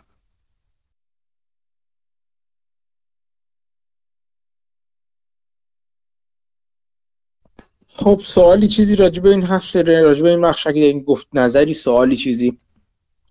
مرسی خیلی جالب بود. من نتیجه گرفتم که کمپانی که رشد می‌کنن و الان رشدشون متوقف شده بعد برن تو تو هارد پایل به قول بافت. یعنی وقتی ده درصدشون فقط رشدشون دوباره برمیگرده یعنی شرط بندی سختیه و یه آدم خیلی خیلی مطمئن نباشه بهتر از این شرط بندی دوری کنه. آره شرط بندی کردن روی رشد خیلی کار سختیه واسه همین شرط بندی روی آندر بهتر هستش که شرط بندی در رشد. اون والویشن رو هم باید ببینید خب اون والویشن بر اساس چیه؟ آیا والویشن شما بر اساس رشده یا والویشنشون بر اساس اون چیزی که واقعا تو خود business در همین حالا داره میگذره نه که در آینده مثلا در ده سال پیش میگذره. خیلی این رو خواهید دید. اگر ببینید تحلیل تحلیلگرای مثلا من چون بانک آمریکا خیلی ریز نگاه می‌کنم بعضا و حتی بقیه تحلیلگرا. مثلا میگن که 5x مثلا میگن ایویش ایوی ایویش این در واقع نسبتی که داره مثلا میگن که مثلا میگن این چیزی که داریم می‌خوایم 4x 2025 ایبیت داست. یعنی الان ایوی که الان ارزش گذاری که الان ما داریم روی شرکت ما مثل اینه که چهار برابر اون ایبیدایی هستش که سال 2025 مثلا بهش می‌رسیم. خب؟ یعنی بعد به همین دلیل ارزونه. اگر ما الان بخریم اینا ارزونه. یعنی منطقشون بر این استوار هستش. نه اینکه الان خود شرکت ما داره چیکار می‌کنه که حتی مقایسه کنی با گذشتهش ببینی چه جلو اومده. این پروجکشن به نظر من خیلی خطرناکی رو بعضا انجام میدن. در مورد شرکت مخصوصا مخصوصا اینو من بگم. مخصوصا الان که ما به صورت گفته ما چندین بار این بحث رو کردیم. به صورت استراکچرالی می‌تونیم پیش بینی اینو داشته باشیم که هزینه های شرکت ها رو به تزاید و رو به افزایش هست. چه هزینه نیروی کارشون چه هزینه مواد اولیهشون از commodity ها در نظر بگیریم چه هم هزینه های کلا نه نه, نه تنها مواد خامشون بلکه مواد مواد اولیش یعنی دستگاه اولیهشون. به دلیل همون friend shoring بخوان که هزینه های تولید تامین کننده هاشون بالاتر رفته. اینا همه اینا همونطور که ما چندین بار صحبت کردیم به صورت تاریخی به نظر می‌رسه که پروفیت مارجین ها زیادی بالا هستن الان تو تو صنایع. یک قسمتی از بالا بودن به خاطر خب طبیعتا تکنولوژی هست. بدیهتا تکنولوژی پروفیت مارجین ها رو بالاتر برده و به درستی بالاتر برده. ولی اون قسمتش رو هم باید در نظر یعنی اون سمت مادران در نظر بگیریم که شرایط مکرو و ژئوپلیتیکی که فعلا به نظر می‌رسه برقرار و برقرار خواهد موند تا زمانی هزینه ها رو برای شرکت ها بالاتر خواهد بود بنابراین اگر ما پیش بینی کنیم مثلا 2025 فلان چیز ما سالی 10 درصد رشد می‌کنه خیلی خیلی چیز کم ریسکی داریم انجام نمیدیم. ما یک جور شرط بندی نسبتا پر ریسک داریم انجام میدیم. مگر اینکه واقعا conservative همون رو هم در نظر بگیریم. باز یه نکته دیگه جالب من الان, خاطرم رسید که دقیقا به همون دلیل گفتم که مدیران مثلا خودشون زودتر می‌فهمن که چه خبر تو کسب و کارشون و می‌خوان به قول معروف بوست کنن هول بدن جلو این نتایج که از اون برهه حساس کنونیشون بگذرن از این ستون برسونن به اون ستون. چیزی که میگفتش میگفتش که تو حالا باز تو آمار و عددش آورده بودین از خلاصه کتاب آورده بود توش میگفتش که میزان این اتفاقا رشد مثلا رونیو رونیو گروس شرکت ها توی سالهای آخر توی مثلا quarter های آخر درست قبل از اون stall مون قبل از اینکه متوقف بشه اتفاقا شدیدتر هم میشه. و بعد یهو ناگهان میفته پایین. یعنی اینجوریه که بگیم ما صاف اینجوری می‌گفتم یه جور soft landing خیلی کم اتفاق میفته توی شرکت ها توی fundamental شرکت هایی که رشدشون با مشکل جو مواجه میشه. و همیشه با یک hard landing یهو از دره میفته پایین رشد اینا. اینم جالب بود دیگه. یعنی در نظر گرفتن ریز اینکه چه اتفاقی توی شرکت میفته همیشه مهم هست در مورد شرکت های روبرش خیلی خیلی مهمتر هستش.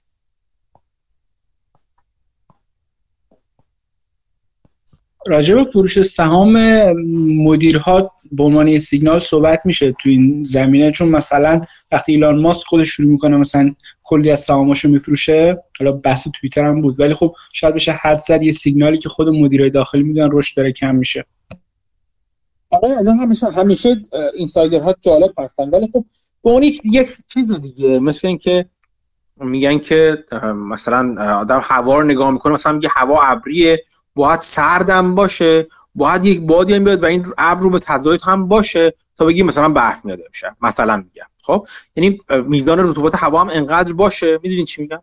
یعنی یکی از عواملی که باید در نظرش گرفت ولی اینکه همین که هوا سرد شد پس برف میاد نه یا همین که هوا ابری شد برف میاد نه اینی باید یک مج... همون لالاپالوزایی که میگه حالا مانگر جور دیگه میگه در قسمت خوبش میگه باید یک چند تا عامل با همدیگه جمع بشن و توی کانتکست باید دید دیگه. مطمئنا اینی هم که شروع کنه ببینیم مدیری که تارا نفروخت یهو شروع کرده فروختن. و دلیل خاصی نداره نه رو به بازنشسته چون خیلی وقتا مثلا بازنشسته داره میشه مدیره. مثلا این روز روزهای آخرش اینو داره مثلا دارش جابجا می‌کنه. اون خب توجیه دیگه داره یا یک خریدی داره انجام میده. اینا اینا چیزهای مختلفی داره. اگر توجیه نشه باشه و ناگهان داره انجام شه خب یک یک جورهایی به قول معروف ممکنه یلو فلگ یا رد فلگ باشه. چیز اختار پرچم اختار رو برای ما بالا ببره که ممکنه اتفاقی داره میفته توی کسب و کار.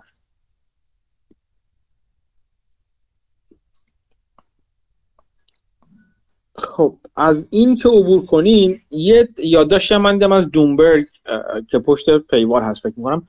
بعد ندیدم با شما مطرح کنم. قرارم بود چیزی که جاران جالب هستش رو مطرح کنم براتون. فکر کنم سوم ژانویه همین همین چند وقت یه هفته پیش مثلا یاد داشته میشه یادداشت یکی مونده به قبلی یعنی یکی بعد از قبلی.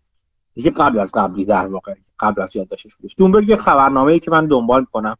دوستانی که نمی‌دونن تو توییتر می‌تونید چیزش رو ببینید. یه جوجه سبز هستش که مصاحبه مختلفی هم با پادکست مختلف داره. برای من جالبه. در مخصوصا در زمینه commodity انرژی و cryptocurrency برای من این آدم جالب این, این تیم جالب هستن های تیم هستن که حرف می‌زنن. یک چیزی رو مطرح کرد راجع به تغییراتی که توی توی صنعت تهویه مطبوع آمریکا داره اتفاق میفته قبلش یه صحبتی می‌کنه راجع به اینکه آره مثلا چندم خانه‌دار بودن برای آمریکای خیلی مهمه خیلی اصلا جزو این اصلا به صورت تاریخی برید بخونید جزو چیزایی هستش که یکی از عوامل رشد توی آمریکا درست رشد اقتصادی توی آمریکا عمدن و به صورت به تعمدی و با برنامه ریزی در اومده. یک جدا از یک احساس از هم از نظر روانی مردم آمریکا میده هم از نظر اقتصادی پیشران اقتصاد آمریکا است. به همین دلیلی که مسکن و مخصوصا مالکیت مسکن خیلی خیلی مهم هست. میاد میگه که تو فلان تاریخ تا فلان تاریخ چجوری زیاد شده مسکن؟ انقدر تا مثلا چندین میلیون خونه های جدا از هم داریم تو آمریکا. این خونه ها با گذشت زمان بزرگتر و بزرگتر. شدن این چیزی که فکر کنم من تو اون یکی از شماره خبرنامه راجبش نوشته بودم. مثلا فضای خونه ها فضاهای بزرگتری داره میشه نسبت به سالهای قبل. و خلاص همه اینا رو میگه میگه خونه خونه ها داره بیشتر میشه جمعیت خب رشد کرده آدما خونه های مستقل تری رو می‌خوان خونه های بزرگتری می‌خوان و همین رو ختم میشید به اینجا به چیزهای مختلف داره. تاثیرات و طبعات مختلفی در واقع داره. پیامدهای مختلفی داره. یکی یکی از اون پیامدها که پیامد مهمی هم مثلا بخش انرژی برای این خونه ها هستش. این خونه ها یک منبع انرژی می‌خوان چه برای سرمایش چه برای گرمایشش خودشون. و خب الان تو این دوران که از پاک شدن انرژی ها صحبت می‌کنیم از سبزتر شدن صحبت می‌کنیم راهی که داره میره دنیا به سمت این هست که خب ما میگیم که مثلا چه سوخت های فسیلی به صورت سوخت استفاده نشن توی خونه ها مثلا. خب یعنی مثلا بیایم بگیم برق مثلا ازشون اینجوری نباشه مثلا گاز رو برای گرمایش یا مثلا فلان استفاده کنیم توی خونه ها به عنوان فرنس بنابراین مثلا باید بیایم رو بیاریم به الکتریسیته یا مثلا حالا بحث مفصلیه. ولی بریم به سمت منابع سبزتر مثلا. حتی اگر گاز قرار برای مثلا گرمش ایجاد بشه گاز یه جا سوزونده بشه توی مرکز اصلی توی نیروگاه سوزونده بشه. اونجا مثلا تبدیل به برق بشه برق بیاد خونه رو گرمایش سرمایش رو انجام بده. بعد میاد از این حالا از اینجاش این نتیجه رو می‌گیره. میگه راجع heat pump ها صحبت می‌کنه پمپ های حرارتی صحبت می‌کنه. میره خیلی ساده توضیح که پمپ حرارتی خیلی ساده است چیزش یعنی مفهوم اصلیش خیلی ساده است. پمپ حرارتی پمپی که حرارت رو انرژی حرارتی رو از یک جا می‌گیره به جای دیگه منتقل می‌کنه. و این reversible است. یعنی می‌تونه جهتش رو برعکس کنه. تابستون ها از توی خونه انرژی حرارتی می‌گیره. به بیرون منتقل می‌کنه به هوای بیرون منتقل می‌کنه خونه رو خنک می‌کنه. زمستون ها برعکس انجام میده یعنی انرژی حرارتی رو به توی خونه منتقل می‌کنه. بهش میگن پمپ حرارتی یعنی ترکیبی از furnace و air condition هست air condition پیشرفته هستش. بعد میاد حرف که می‌زنی که این این پمپ های حرارتی گفتن که به قول معروف در واقع furnace رو می‌خوان حذف کنن از روی چیز از بخش گرمایش هوایی چیز هوایی خونه ها به عنوان مثال میگه که مثلا کالیفرنیا گفته که تا سال 2030 از سال 2030 به بعد هیچ مثلا یه خونه ای می‌خواد سیستم حرارتیش رو سیستم تهویهش رو تعویض کنه باید یک سیستم تهویه چیز کنه یک سیستم تهویه بذاره که مثلا زیرو امیشن داشته باشه. خب یه همچین چیزی میگذاشته براشون. در واقع به این سمت که از پمپ های حرارتی بیشتر و بیشتر استفاده بشه. بعد میگه که خب خیلی خوب این از این خب جالب هستش دیگه. این این اولین قسمتش. همین الان میگه که از تو همون سال 2022 یه سری آماری ارائه میده که شرکت هایی که تو کار تهویه مطبوع هستن سرویس نصب خدمات تهویه مطبوع هستن بسیار جذاب شدن برای پرایوت اکویتی ها و میاد یک یک گریز متلکواری هم می‌زنه به کوبا. میگه وقتی که آمریکا تحریم های کوبا به وجود اومد مکانیک های چون مثلا خودرو دیگه نداشتن دیگه خودرو نمی‌تونستن وارد کنن. مکانیک هایی که این خودروهای عتیقه کوبا رو تعمیر می‌کردن جزو پردرآمدترین یعنی نه مرفه ترین ولی جزو پردرخواست ترین مشاغل کوبا بودن. می‌گفت همین اتفاق در مورد چیز هم داره میفته در مورد در مورد شرکت تهویه میشه. جدا از اینکه خود پرایوت اکویتی ها براشون بسیار جذاب شده و شروع می‌کنن مثلا میرن شرکت های تهویه مطبوع محلی رو تعمیرکارهای محلی رو اونایی که شرکت دارن اونا رو می‌خرن و به مجموعه خودشون حساب می‌کنن. اصلا میگن رول یا استراتژی رول دارن. اون یعنی میرن هی مثلا مال فرق توی شهر کوچیکی مثلا دو تا شرکت هستن که مثلا دو کار تحویل مطبوع انجام میدن یه شرکت بزرگتری میاد این دوتا رو می‌خره به خودش اضافه می‌کنه. یکی یکی از این دوتا رو می‌خره به مجموعه خودش اضافه می‌کنه. تبدیلش می‌کنه به نمایندگی خودش. تیم همون تیم همه چی همون تیم و همینجوری میره جلو. این چیز رو بزرگتر می‌کنه به خاطر از سینرژی های مختلفش بخواد استفاده کنه. مثلا هزینه قطعاتش رو بیاره پایین و خلاصه به نفعش خواهد بود که اگه همچین کاری بکنه. توش به چند تا عدد گنده اشاره می‌کنه. که برای من جالبتر بود این این هستش که خب وقتی همچین چیزی پر درخواست هست و شرکت تقویمت جذاب میشن بعضا تا قیمتشون میره بالاتر دیگه. بعضا تا 20 برابر ایبیدا اینا اینا رو خریدن. ببینید چقدر دارن گرون می‌خرن و چقدر مورد درخواست است. البته این تو اوج 2000 تو 2022 بود که ممکنه کمتر بشه دیگه. تا هزینه‌هاشون بیاد پایینتر که حالا راجع راجع به اون هم صحبت می‌کنیم. ولی با صحبتی که کرده بود و به اون یک ایده مطرح کرده بود البته این که جدا از اینکه خود شرکت تحویل مطبوع جذاب هستن و اینا یه کار دیگه که می‌گفت می‌گفت حتی شرکت اون پمپ هوایی فعلی دارن اون گاز اصلا اون گاز برای گازی که توش استفاده می‌کنن که نمی‌دونم آر 410 باشه رو که نه فلوراید فلورین چی داره رو دارن با گاز آر 32 دارن جابجا می‌کنن. اون خدمات خود چیز خدماتی که یکیشون خیلی به شدت گلخانه ای و یکی کمتر گلخانه ایه و جزء چیزها هستش که شما باید یکی از کاری که باید بکنید این که اگر حتی یک هیت پامپ نسبتا قدیمی دارین چند سال دیگه مجبور خواهید بود که گازش رو کلا جا جایگزین کنید با یک گاز کم آلاینده تر مثلا به قول معروف. این هم خودش یه خدماتی که تکنسین باید انجام بده. بعد دوباره می‌گفت یه ایده را خب اون دیسپوزال اینا چجوری باید انجام بشه؟ چون اینا باید پانی گازر در مورد بیرون گازر چیکارش رو بکنی؟ یه سری ایده در مورد خود شرکتاش به وجود میاد. خودت صحبتی کرده بود با یکی از همین مدیریت های چیز مدیریت های شرکت اچوک گفته بود ما الان نیاز به متخصص بشه یعنی تکنسیان اچوک و تحویه مطبوع داریم و نیستن یا به کافی نیستن. بنابراین اگر شما یه مثلا چیز آموزشی یک مثلا به نظر من خودم من اینجوری اون شرکت ها اون مدرسه های تریدی که به قول معروف سکول تریدا یا اون چند که یکیشون من دارم تو چیز خودم که حالا مثلا تم به به تکنسین های تکنسین تعمیرکار ماشین رو آموزش میده. ولی خب اگر شرکت های مختلف باشن که تکنسین تعمیرکار اچ رو آموزش بدن یا خلاص یک جوری تو با تو چیز دسترسی داشته باشیم به اینا اونا هم ایده جالبی می‌تونن باشن. اینکه تحویه مطبوع در واقع تکنسین تحویه مطبوع یک نیاز بزرگی برشون به وجود خواهد اومد.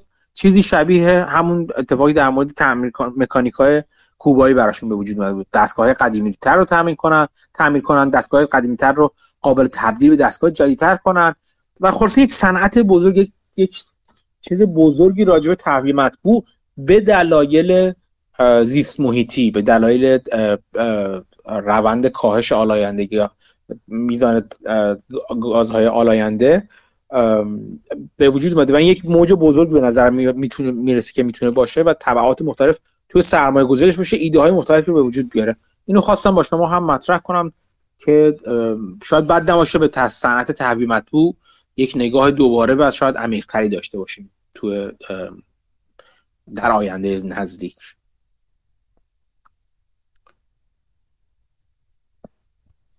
خیلی جالب بود. اتفاقا همینی که شما میگین تو صنعت استخر اینها هم مد نظرشون اونجا خیلی انرژی عملا تلف میشه برای اینکه دماشون مناسب بکنن و خب بحث تمیز کردن ایناش هم هست. به نظر می‌رسه همین چیزها تو اون صنعت هم خیلی جذاب. مثلا یه یاروی بود تو تیک تاک معروف شده بود کار استخر رو می‌کرد.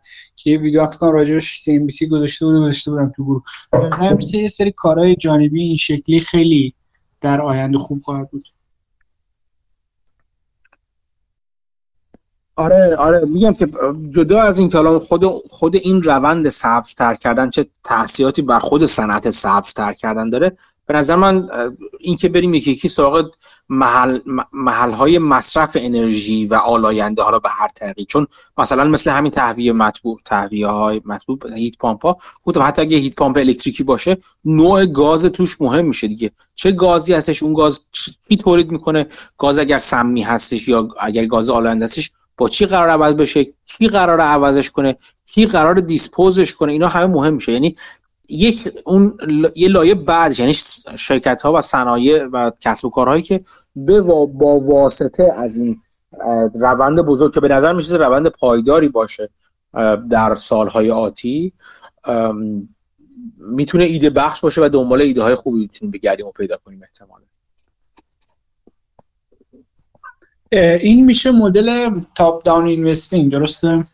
آره این top down top down البته ایده top down ایده ها می‌تونه top down باشه یعنی ایده از بالا باشه ولی بعد این دنبال شرکت های بگیم که اینجوری و اون وقت از bottom up analysis شون کنیم یعنی آنالیزمون از پایین به بالا باشه اون وقت.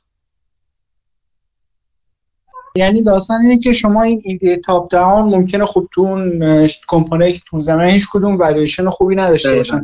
این ایده دار شاید کمک بکنه که شما به جایی که مثلا under value بخرین حاضر باشین fair value هم بخرین چون یه ایده top down هم دارین. ولی اگه اوور ولیو باشه به حال اون ایده top down شاید اون قدی جوابگو نباشه.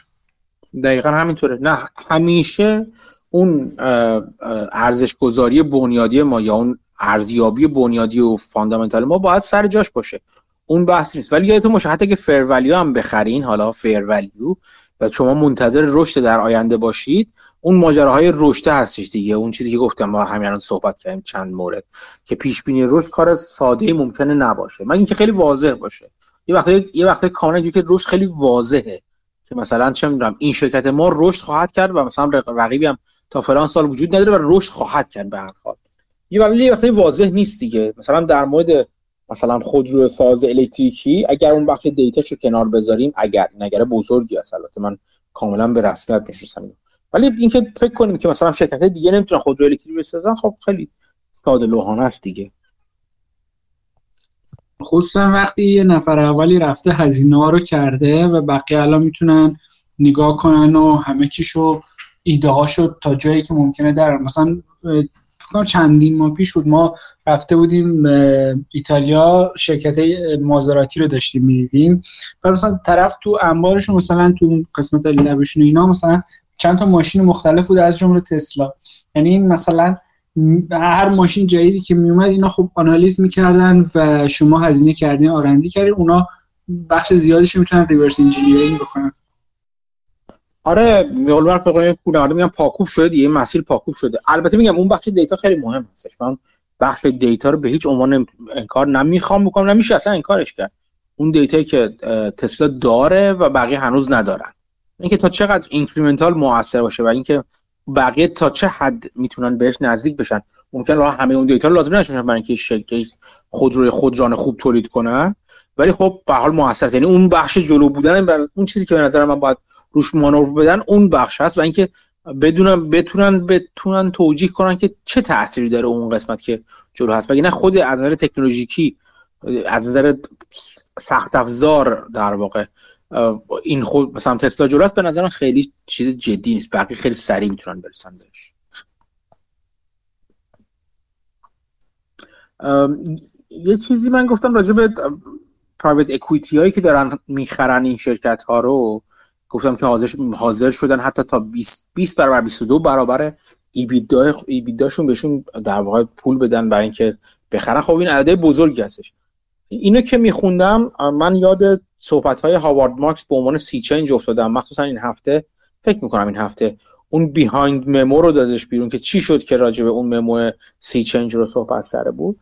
و در توی اون سی چنج حالا به بخش آخرش کاری ندارم که حالا در مورد تلاطم اینا میگفتش ولی اون دومین سی چنجی که انجام می‌شد ازش صحبت بود به عنوان بدهی ارزون قیمت و اینا اونیش که برای من خیلی جالب بود این رونق گرفتن پرایوت اکویتی ها بود به دلیل دسترسی داشتن به بدهی های ارزان قیمت به بدهی ارزون در واقع کم هزینه. و گفته بود خب این این یک دوره طولانی بدهی ارزون بود و خب این پرایوت اکویتی هم حسابی حسابی اوضاعشون خوب بود دیگه. یعنی با یک پول ارزونی می‌رفتن یه شرکت رو میخریدن لور اپش می‌کردن به قول معروف یک بدهی گنده ای انداختن روش و خب یک سود خیلی خوبی هم میبردن دیگه. بعد روی اون سود فی و کارمز می‌گرفتن کارمز سرمایه گذاری می‌گرفتن حسابی خودشون حسابی پول در میآوردن. و از این نظر پرایوت اکویتی خیلی صنعت جالبی بودن. و خب برای منم مدتات که اصلا کلا پرایوت اکویتی ها بسیار جالبن که یکی از ایده های یک پرایوت اکویتی کمتر شناخته شده رو من توی یکی از شماره های ویژه خبرنامه همین یکی دو هفته پیش فکر می‌کنم راجبش صحبت کردیم. پرایوت اکویتی معروف اگه می‌خوایم به دنبال کنیم مثلا بلک راک و کی کی آر و اینا هستن که اینا شرکت پرایوت اکویتی با سابقه موفق و خیلی خوب جالب هستن دیگه. ولی خب حالا این دست حرفی که مارکس می‌زد توش میگه دسترسی به بدهی کم خیلی ازش صحبت می‌کنن البته بعد مارکس نیستش که. اگر به صورت دائم برداشته بشه اون وقت این سند دوچار مخاطره مثلا بگیم ولی خب سوالهای بزرگی در مورد اینکه آیا این سند واقعا به اندازه گذشته ارزشمند هست یا نه به وجود میاد. همون ماجرا. این سند هم به, به طریقی مشابه و شاید حتی مشابه و البته متفاوت هزینه هاش داره میره بالا. اینجوری بنا کنیم. باز همون چیزی که گفتم. هزینه های این کس نوع کسب و کار هم داره بالا میره مثل هزینه های کسب و کارهای دیگه که ازش صحبت کردیم داره بالا میره. بعد از این صحبت من دیشب یه سری مقاله پشت سر هم دیگه انداختم توی توی گروه تو اون بخش فکر کنم عمومی میشه می‌خوام یادم نیستش. در مورد پرایوت اکوئیتی ها بحثی که چند وقت پیش چند وقت راه افتاده در مورد پرایوت اکوئیتی که تو گروه هم یه چند بار هم من هم مسئول راجبش حرف زدیم. هم اشاره کردم به صحبت هایی که خبرنامه بلومبرگ اون خبرنامه که من دنبالش کنم اسمش از خاطرم رفتش اون صحبت کرده بود در مورد تلاطم ارزش در مورد ارزش گذاری های پرایوت اکوئیتی ها کلیف اسنس مدیر AQR اخیرا یه, مقاله توی اینستیتوشنال اینوستر در جواب یکی دیگه از اسکیلینگ از از فکر می‌کنم از کی آره اون آدم مطمئن نیستم. که اون یه خود کی ها رو غیر بقیه پرایوت اکویتی در مورد چیزشون در مورد به مشتریاشون یا تو منابعشون دارن میگن. اتفاقا الان وقت خوبیه برای اینکه private equity سرم تو private equity سرمایه گذاری کرده چرا به یکی از دلایلی که مطرح می‌کنن که private equity تلاطم بازار public public market رو نداره به دلیل اینکه ارزش گذاریاش اونجوری نیستش که مثلا هر روز با بازار که متلاطم میشه بالا پایین بره. و خب اون صحبتی که تو بلومبرگ کرده بود که یک زمانی illiquidity یا نقد ناشوندگی یا کم نقد شوندگی یک دارایی باعث می‌شد که ما یک در واقع premium طلب کنیم. یا ما انتظارش دارایی ارزونتر به دست ما بتونیم بخریمش. ولی حالا بعضی از private equity ها مثل KKR دوباره بحث اینو مطرح می‌کنن که نه اتفاقا خیلی هم خوب هست. همین که نقد کمتر نقد شونده است. این باعث میشه تلاطم به کمتری داشته باشه و این تلاطم کمتر باعث میشه که خلاصه شما یک دارایی داشته باشین که مثل بازار بالا پایین نشه دیگه. اینو ازش میپرن که خب آقا شما که دارید تلاطم کمتر یه جورایی باید قبول کنید که مصنوعی دیگه. فقط به این دلیلی که مارک تو مارکت نمی‌کنی دارایی ها تو. یعنی اینجوری نیست که مثلا بگی که مثلا مثلا مثل پورتفولیوی وارن بافت باشه که بگی توش مثلا اپل هست نمی‌دونم چه می‌دونم فلان سهم هست Occidental هست فلان هست فلان هست و هر وقت بازار بالا پایین میشین ارزش پورتفولیو بافت هم بالا بالا پایین میشه دیگه. اینجوری نیستش دیگه. تو داری میگی مثلا از اون بر بافت بیاد اون قسمت چیزش رو نگاه می‌کنه انگار. اون قسمت خصوصی خود داخلیش رو نگاه می‌کنه. میگه آقا من یه سری دارایی دارم یه سری شرکت دیگه این تو دارم که عمومی هستن و اینا هم هیچ ارزش تکون نخورده که بازار بره بالا بیاد پایین. چرا؟ چون من مارک تو مارکت اصطلاحا نمی‌کنم. ارزش گذاری های اونا رو توی بازار عمومی تعیین نمی‌کنم. این دارایی های خصوصی هستن. و خب این بحث خیلی به نظر من جذابی که اخیرا راه افتاده بین طرفین مقابل. و توش تو این صحبت ها کلیف اسیس تو این مقاله که گذاشتم از کلیف اسنس اونجا میاد میگه که نه اصلا اینجوری نیستش و درسته یه سری دارایی اصلا نمی‌تونن بیان تو بازار عمومی و باید خصوصی باشن به خاطر این دسترسی به منابع مختلف خصوصی داشته باشن غیره و غیره. ولی این دلیل نمیشه که ما بگیم که اون چون ما دیگه از اون مارک تو مارکت کردن هیچ جوری در واقع لازم نیست گردن بنهیم به اینکه ما دارایی هامون رو یک جوری قیمت گذاری کنیم و بگیم که نه خب بازار بالا پایین شد که شد ما قیمت رو فرق نداره. من اگر بتونم اگر اگر فرصت این بشه من یک بار دوست دارم علی اصفهانی یه بار باش بشینیم یک صحبتی کنیم در مورد پرایوت اکویتی چون تو پرایوت اکویتی بوده دیگه علی اصفهانی مدت زمان مهمی شروع مهمی رو تو پرایوت اکویتی گذرونده و صاحب چیز خوبی داره. اینکه چقدر میشه چلون بر من خودم سوال سوال سوال جالبی که برام وجود داره که چقدر میشه واقعا اولا ارزش گذاری چجوری انجام میشه؟ آیا واقعا هیچ جور تعهدی ندارن نسبت به در واقع مارک کردن و ارزش گذاری داراییشون بر اساس اون چی که در بازار داره میگذره. صرف اینکه ما داراییمون تو بازار نیست بنابراین لازم نیست mark to market ش کنیم. تو market ی براش وجود نداره. یا اینکه نه چرا؟ باید یه جوری بگیم که اگر من بخوام به صورت در یک timely timely transaction اصطلاحا یا سر فرصت داراییمو بفروشم بالاخره الان این دارایی که من توی خودم توی دل خودم دارم به یک قیمتی الان در شرایط فعلی بازار فروش میره دیگه. اون مثلا بر اساس دارایی های مشابه مثلا توی بازار. اون اون میشه مارک تو مارکت من. و من باید قبول کنم دارایی منم ارزش فعلیش در واقع متلاطم هست. این چیز جالبی هستش. این چرا میگم برای من جالب هستش؟ چون تا حدی تا حد زیادی شما وقتی میان یه فرض کنید یه پرایوت رو حالا می‌خواین چیز کنین می‌خواین ارزش گذاری کنین. تا حد زیادی اونایی که اون یه سری هستن که فقط منیجمنت فی می‌گیرن که هیچ. خب؟ اینا کاری نداره من اینا رو خیلی دوست دارم. چون هیچ چیزی ندارن. هیچ در واقع به قول معروف خیلی چندان پوست در بازی ندارن. دارایی مال خودشون نیست. ولی شرکتی مثل KKR و بلک راک اگه بخواین ارزش گذاری کنید اینا اینجوری که این یه قسمتی از اون دارایی مال خودشونه. یعنی سرمایه گذاری داخلی خودشون هست. یه سری فاند هاشون اون دارایی توی خودشونه واقعا. و اینا دیگه براش مهمه که خب اون تو مثلا بالانس رو میده بیرون یکی ارزش گذاری کرده برای اون و که این این چیزی که من دارم تو دل خودم اینقدر میارزه. اون اینقدر میارزه از کجا آورده؟ معلومه کجا آورده بعضا. یا خیلی واضح نیستش از کجا آورده. این این از این نظر خیلی مهم هست. ولی اگه یادتون باشه اگر اون ایده رو خونده باشین ایده که من دادم توی اون به عنوان یک جور private equity اون از این نظر بر من خیلی جذاب بود که اصلا به این کاری نداشتش که در واقع دارایی تو دل خودش داشته باشه. کاری که می‌کنه می‌رفت شرکت های در واقع venture capital رو می‌خرید یا شرکت های private equity دیگر رو می‌خرید و بهشون می‌گفت پول چیزتون مال خودتون. در واقع باشون یه جور وارد معامله یه جورایی می‌شد. می‌گفت از اون دو بیستی که مثلا می‌گیرین شما برای manage کردن ام تون از اون دوه مثلا اون دو درصد اون دوشو یکیشو بدین به من مثلا. یا دوشو بدین به من بیسته مال خودتون. خب این خیلی جذاب بود دیگه.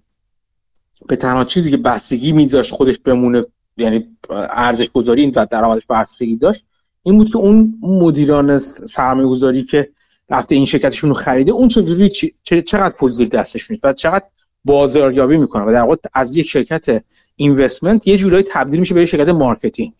خب این خیلی جذاب بود برای من خیلی جالب تر بودش ولی میگم این بخش private equity حالا صندوق های خصوصی پول شاید اسمشو گذاشتن مثل پول خصوصی گذاشتن این خیلی جذابه برای من. این یک سری مقالات پشت سر همدیگه از نظر بافت راجبشون هم مقاله scaling هم مقاله essence و چند تا چیزی گذاشتم. اگر شما هم علاقه‌مند بودین توصیه می‌کنم که اون چند تا لینک رو مطالعه بفرمایید.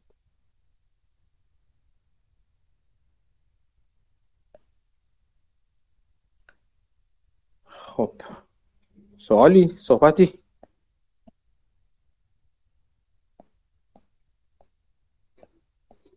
این شماره جدید چیز رو نمی‌دونم دیدید یا ندید؟ شماره عمومی خبرنامه رو دیدید که مال دسامبر بانک آف امریکا بودش گزارشش رو؟ بودم دیده باشید. من بنام این هستش که تو قسمت های آتی خبرنامه عادی بخش آتی رو بیارم بیرون. گزارش های مختلفی که احتمالا قسمت مهمیش همین گزارش بانک Bank of America میشه. متاسفانه من امکان این رو ندارم که PDF شون کنم بدم بیرون. مجبورم اکتفا کنم به اسکرین شات هایی از خلاصش مثلا یک جایی که برام به نظرم جذابتر و مهمتره رو براتون اسکرین شات بذارم. امیدوارم که خوانا بوده باشه. چیزی که من دیدم به نظر میومد خوانا بود. امیدوارم برای شما خوانا بوده باشه. اگر گزارش خاص یا صنعت خاصی رو دوست دارید می‌تونید بگید. اگر بتونم پیدا کنم اون رو در مورد اون چیز خاص براتون می‌ذارم. من سعی می‌کنم چیزای عمومی مثل همین حالا چیز FMS رو که من همیشه خودم دنبال می‌کنم رو بذارم که دید بالاتر بزرگتر است. ولی بعضا همچنان که در مورد مس گذاشته بودم یه بار چند تا چند اسکرین شات از گزارشش یا خودروسازی گذاشته بودم چیزی که صنایع مورد علاقه خودم رو هم دنبال می‌کنم. اگر چیز خاصی هستش که شما هم دوست دارید بگید که اگر بتونم دسترسی داشته باشم براتون اونها رو هم تو خبرنامه بذارم و خب البته چیز ایده ایده عادی هم که دوباره برگشته به روال عادی خودش. ایده های ویژه این هم از این صحبتی سوالی؟ مرسی. اون خبرنامه رو من دیدم خیلی خوب بود. فقط یه سوالی بخش صوتیش حذف شده بود. این همیشگیه یا برای این قسمت بود؟ والا این دفعه خیلی چیز خیلی خاص صوتی نداشتش. نه بحثه به طبیعت چیزش یعنی چه روال عادی لزوما ممکنه نداشته باشه که من حتما این به نظر من این چون بولت پوینت وار راجع به اون چیزی که من تو گذاشته داشتم می‌دیدم داشتم خواستم چیزی بذارم اولش اون رو همزمان یادداشت خودم بود در واقع. همونجوری که داشتم میخوندم و یادداشت می‌کردم همون یادداشت خودم رو تو چیز گذاشته بودم. ولی اگر چیزی باشه که ببینم که بخش صوتی مفید هستم ازش استفاده کنم یه ابزار برای من دست من. بخش صوتی خبرنامه. تو ایده که نه. تو ایده نه. تو ایده کاملا بخش ایده مخصوصا و بخش رایگان ایده هم حتی اون بخش صوتیش همچنان سر خوش هست. چون فکر کنم که اونجا من رو درازیم خیلی بیشتر هستش. تا اینکه بخوام همشو بنویسم.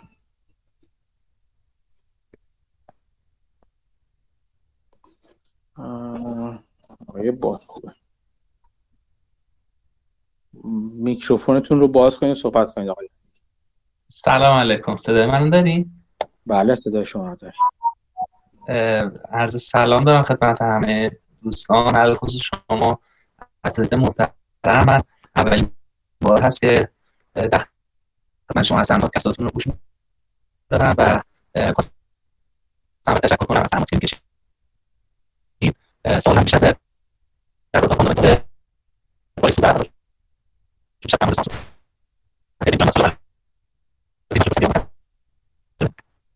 صداتون خیلی بد میاد علی آقا. ببخشید اینجا حالا نمی‌دونم نت شاید شهر الان خوبه. الان الان الان خیلی خوبه. الان خیلی خوبه. آها الان الان خوب شد. اصلا خدمتتون میگم در مورد fundamental forex سوال داشتم از حضورتون. خواستم ببینم الان بپرسم یا منتظر بشم. حالا چون دیدم بیشتر در مورد سهام صحبت داره میشه گفتم اول بپرسم ببینم الان سوالم مطرح کنم یا منتظر بمونم بعدا بهش می‌رسیم. من من فارکس مدت های مدیدی کار نمی کنم خیلی هم توصیه نمی کنم کار کردن تو فارکس رو. برای خیلی نظری نخواهم داشت متاسفانه. بسیار خب من حالا چون حالا یه چیز کلیه روی دلار و تقویتش هم تاثیر داره. از حضورتون می‌پرسم اگر حالا صلاح دیدین که جواب بدین. صلاح هم نبود که اصحایی می‌کنم که وقتتون رو گرفتم. من سوالم در مورد اصلا خدمتتون که این در واقع ریتی بود که نرخ بحری که در واقع انجام میده. دیروز شکل کردن حالا این سایت که دوباره صداتون ببخشید دوباره صداتون خیلی بد میاد. من حداقل من خیلی بد میشنم صداتون دوباره. هست هست.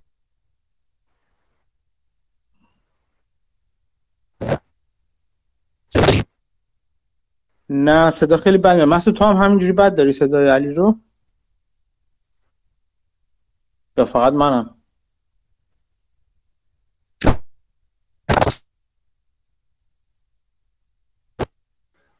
الان بهتره؟ الان بهتر شده آه. سوالم در مورد نرخ بهره است.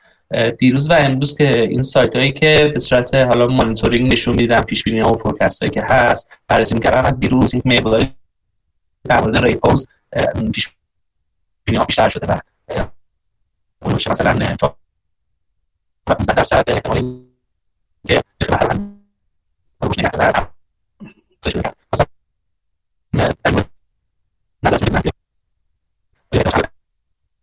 همچنان همینجوری علی صدا خیلی بد میاد و شروع که صحبت کنید صدا بسیار بریده بریده است. من عملا متوجه میشم در مورد باز بازم بازار رپوز و اینا بازم من به هیچ عنوان تخصصی ندارم. نمی‌دونم امیر من دارم می‌بینم امیر تو گروه.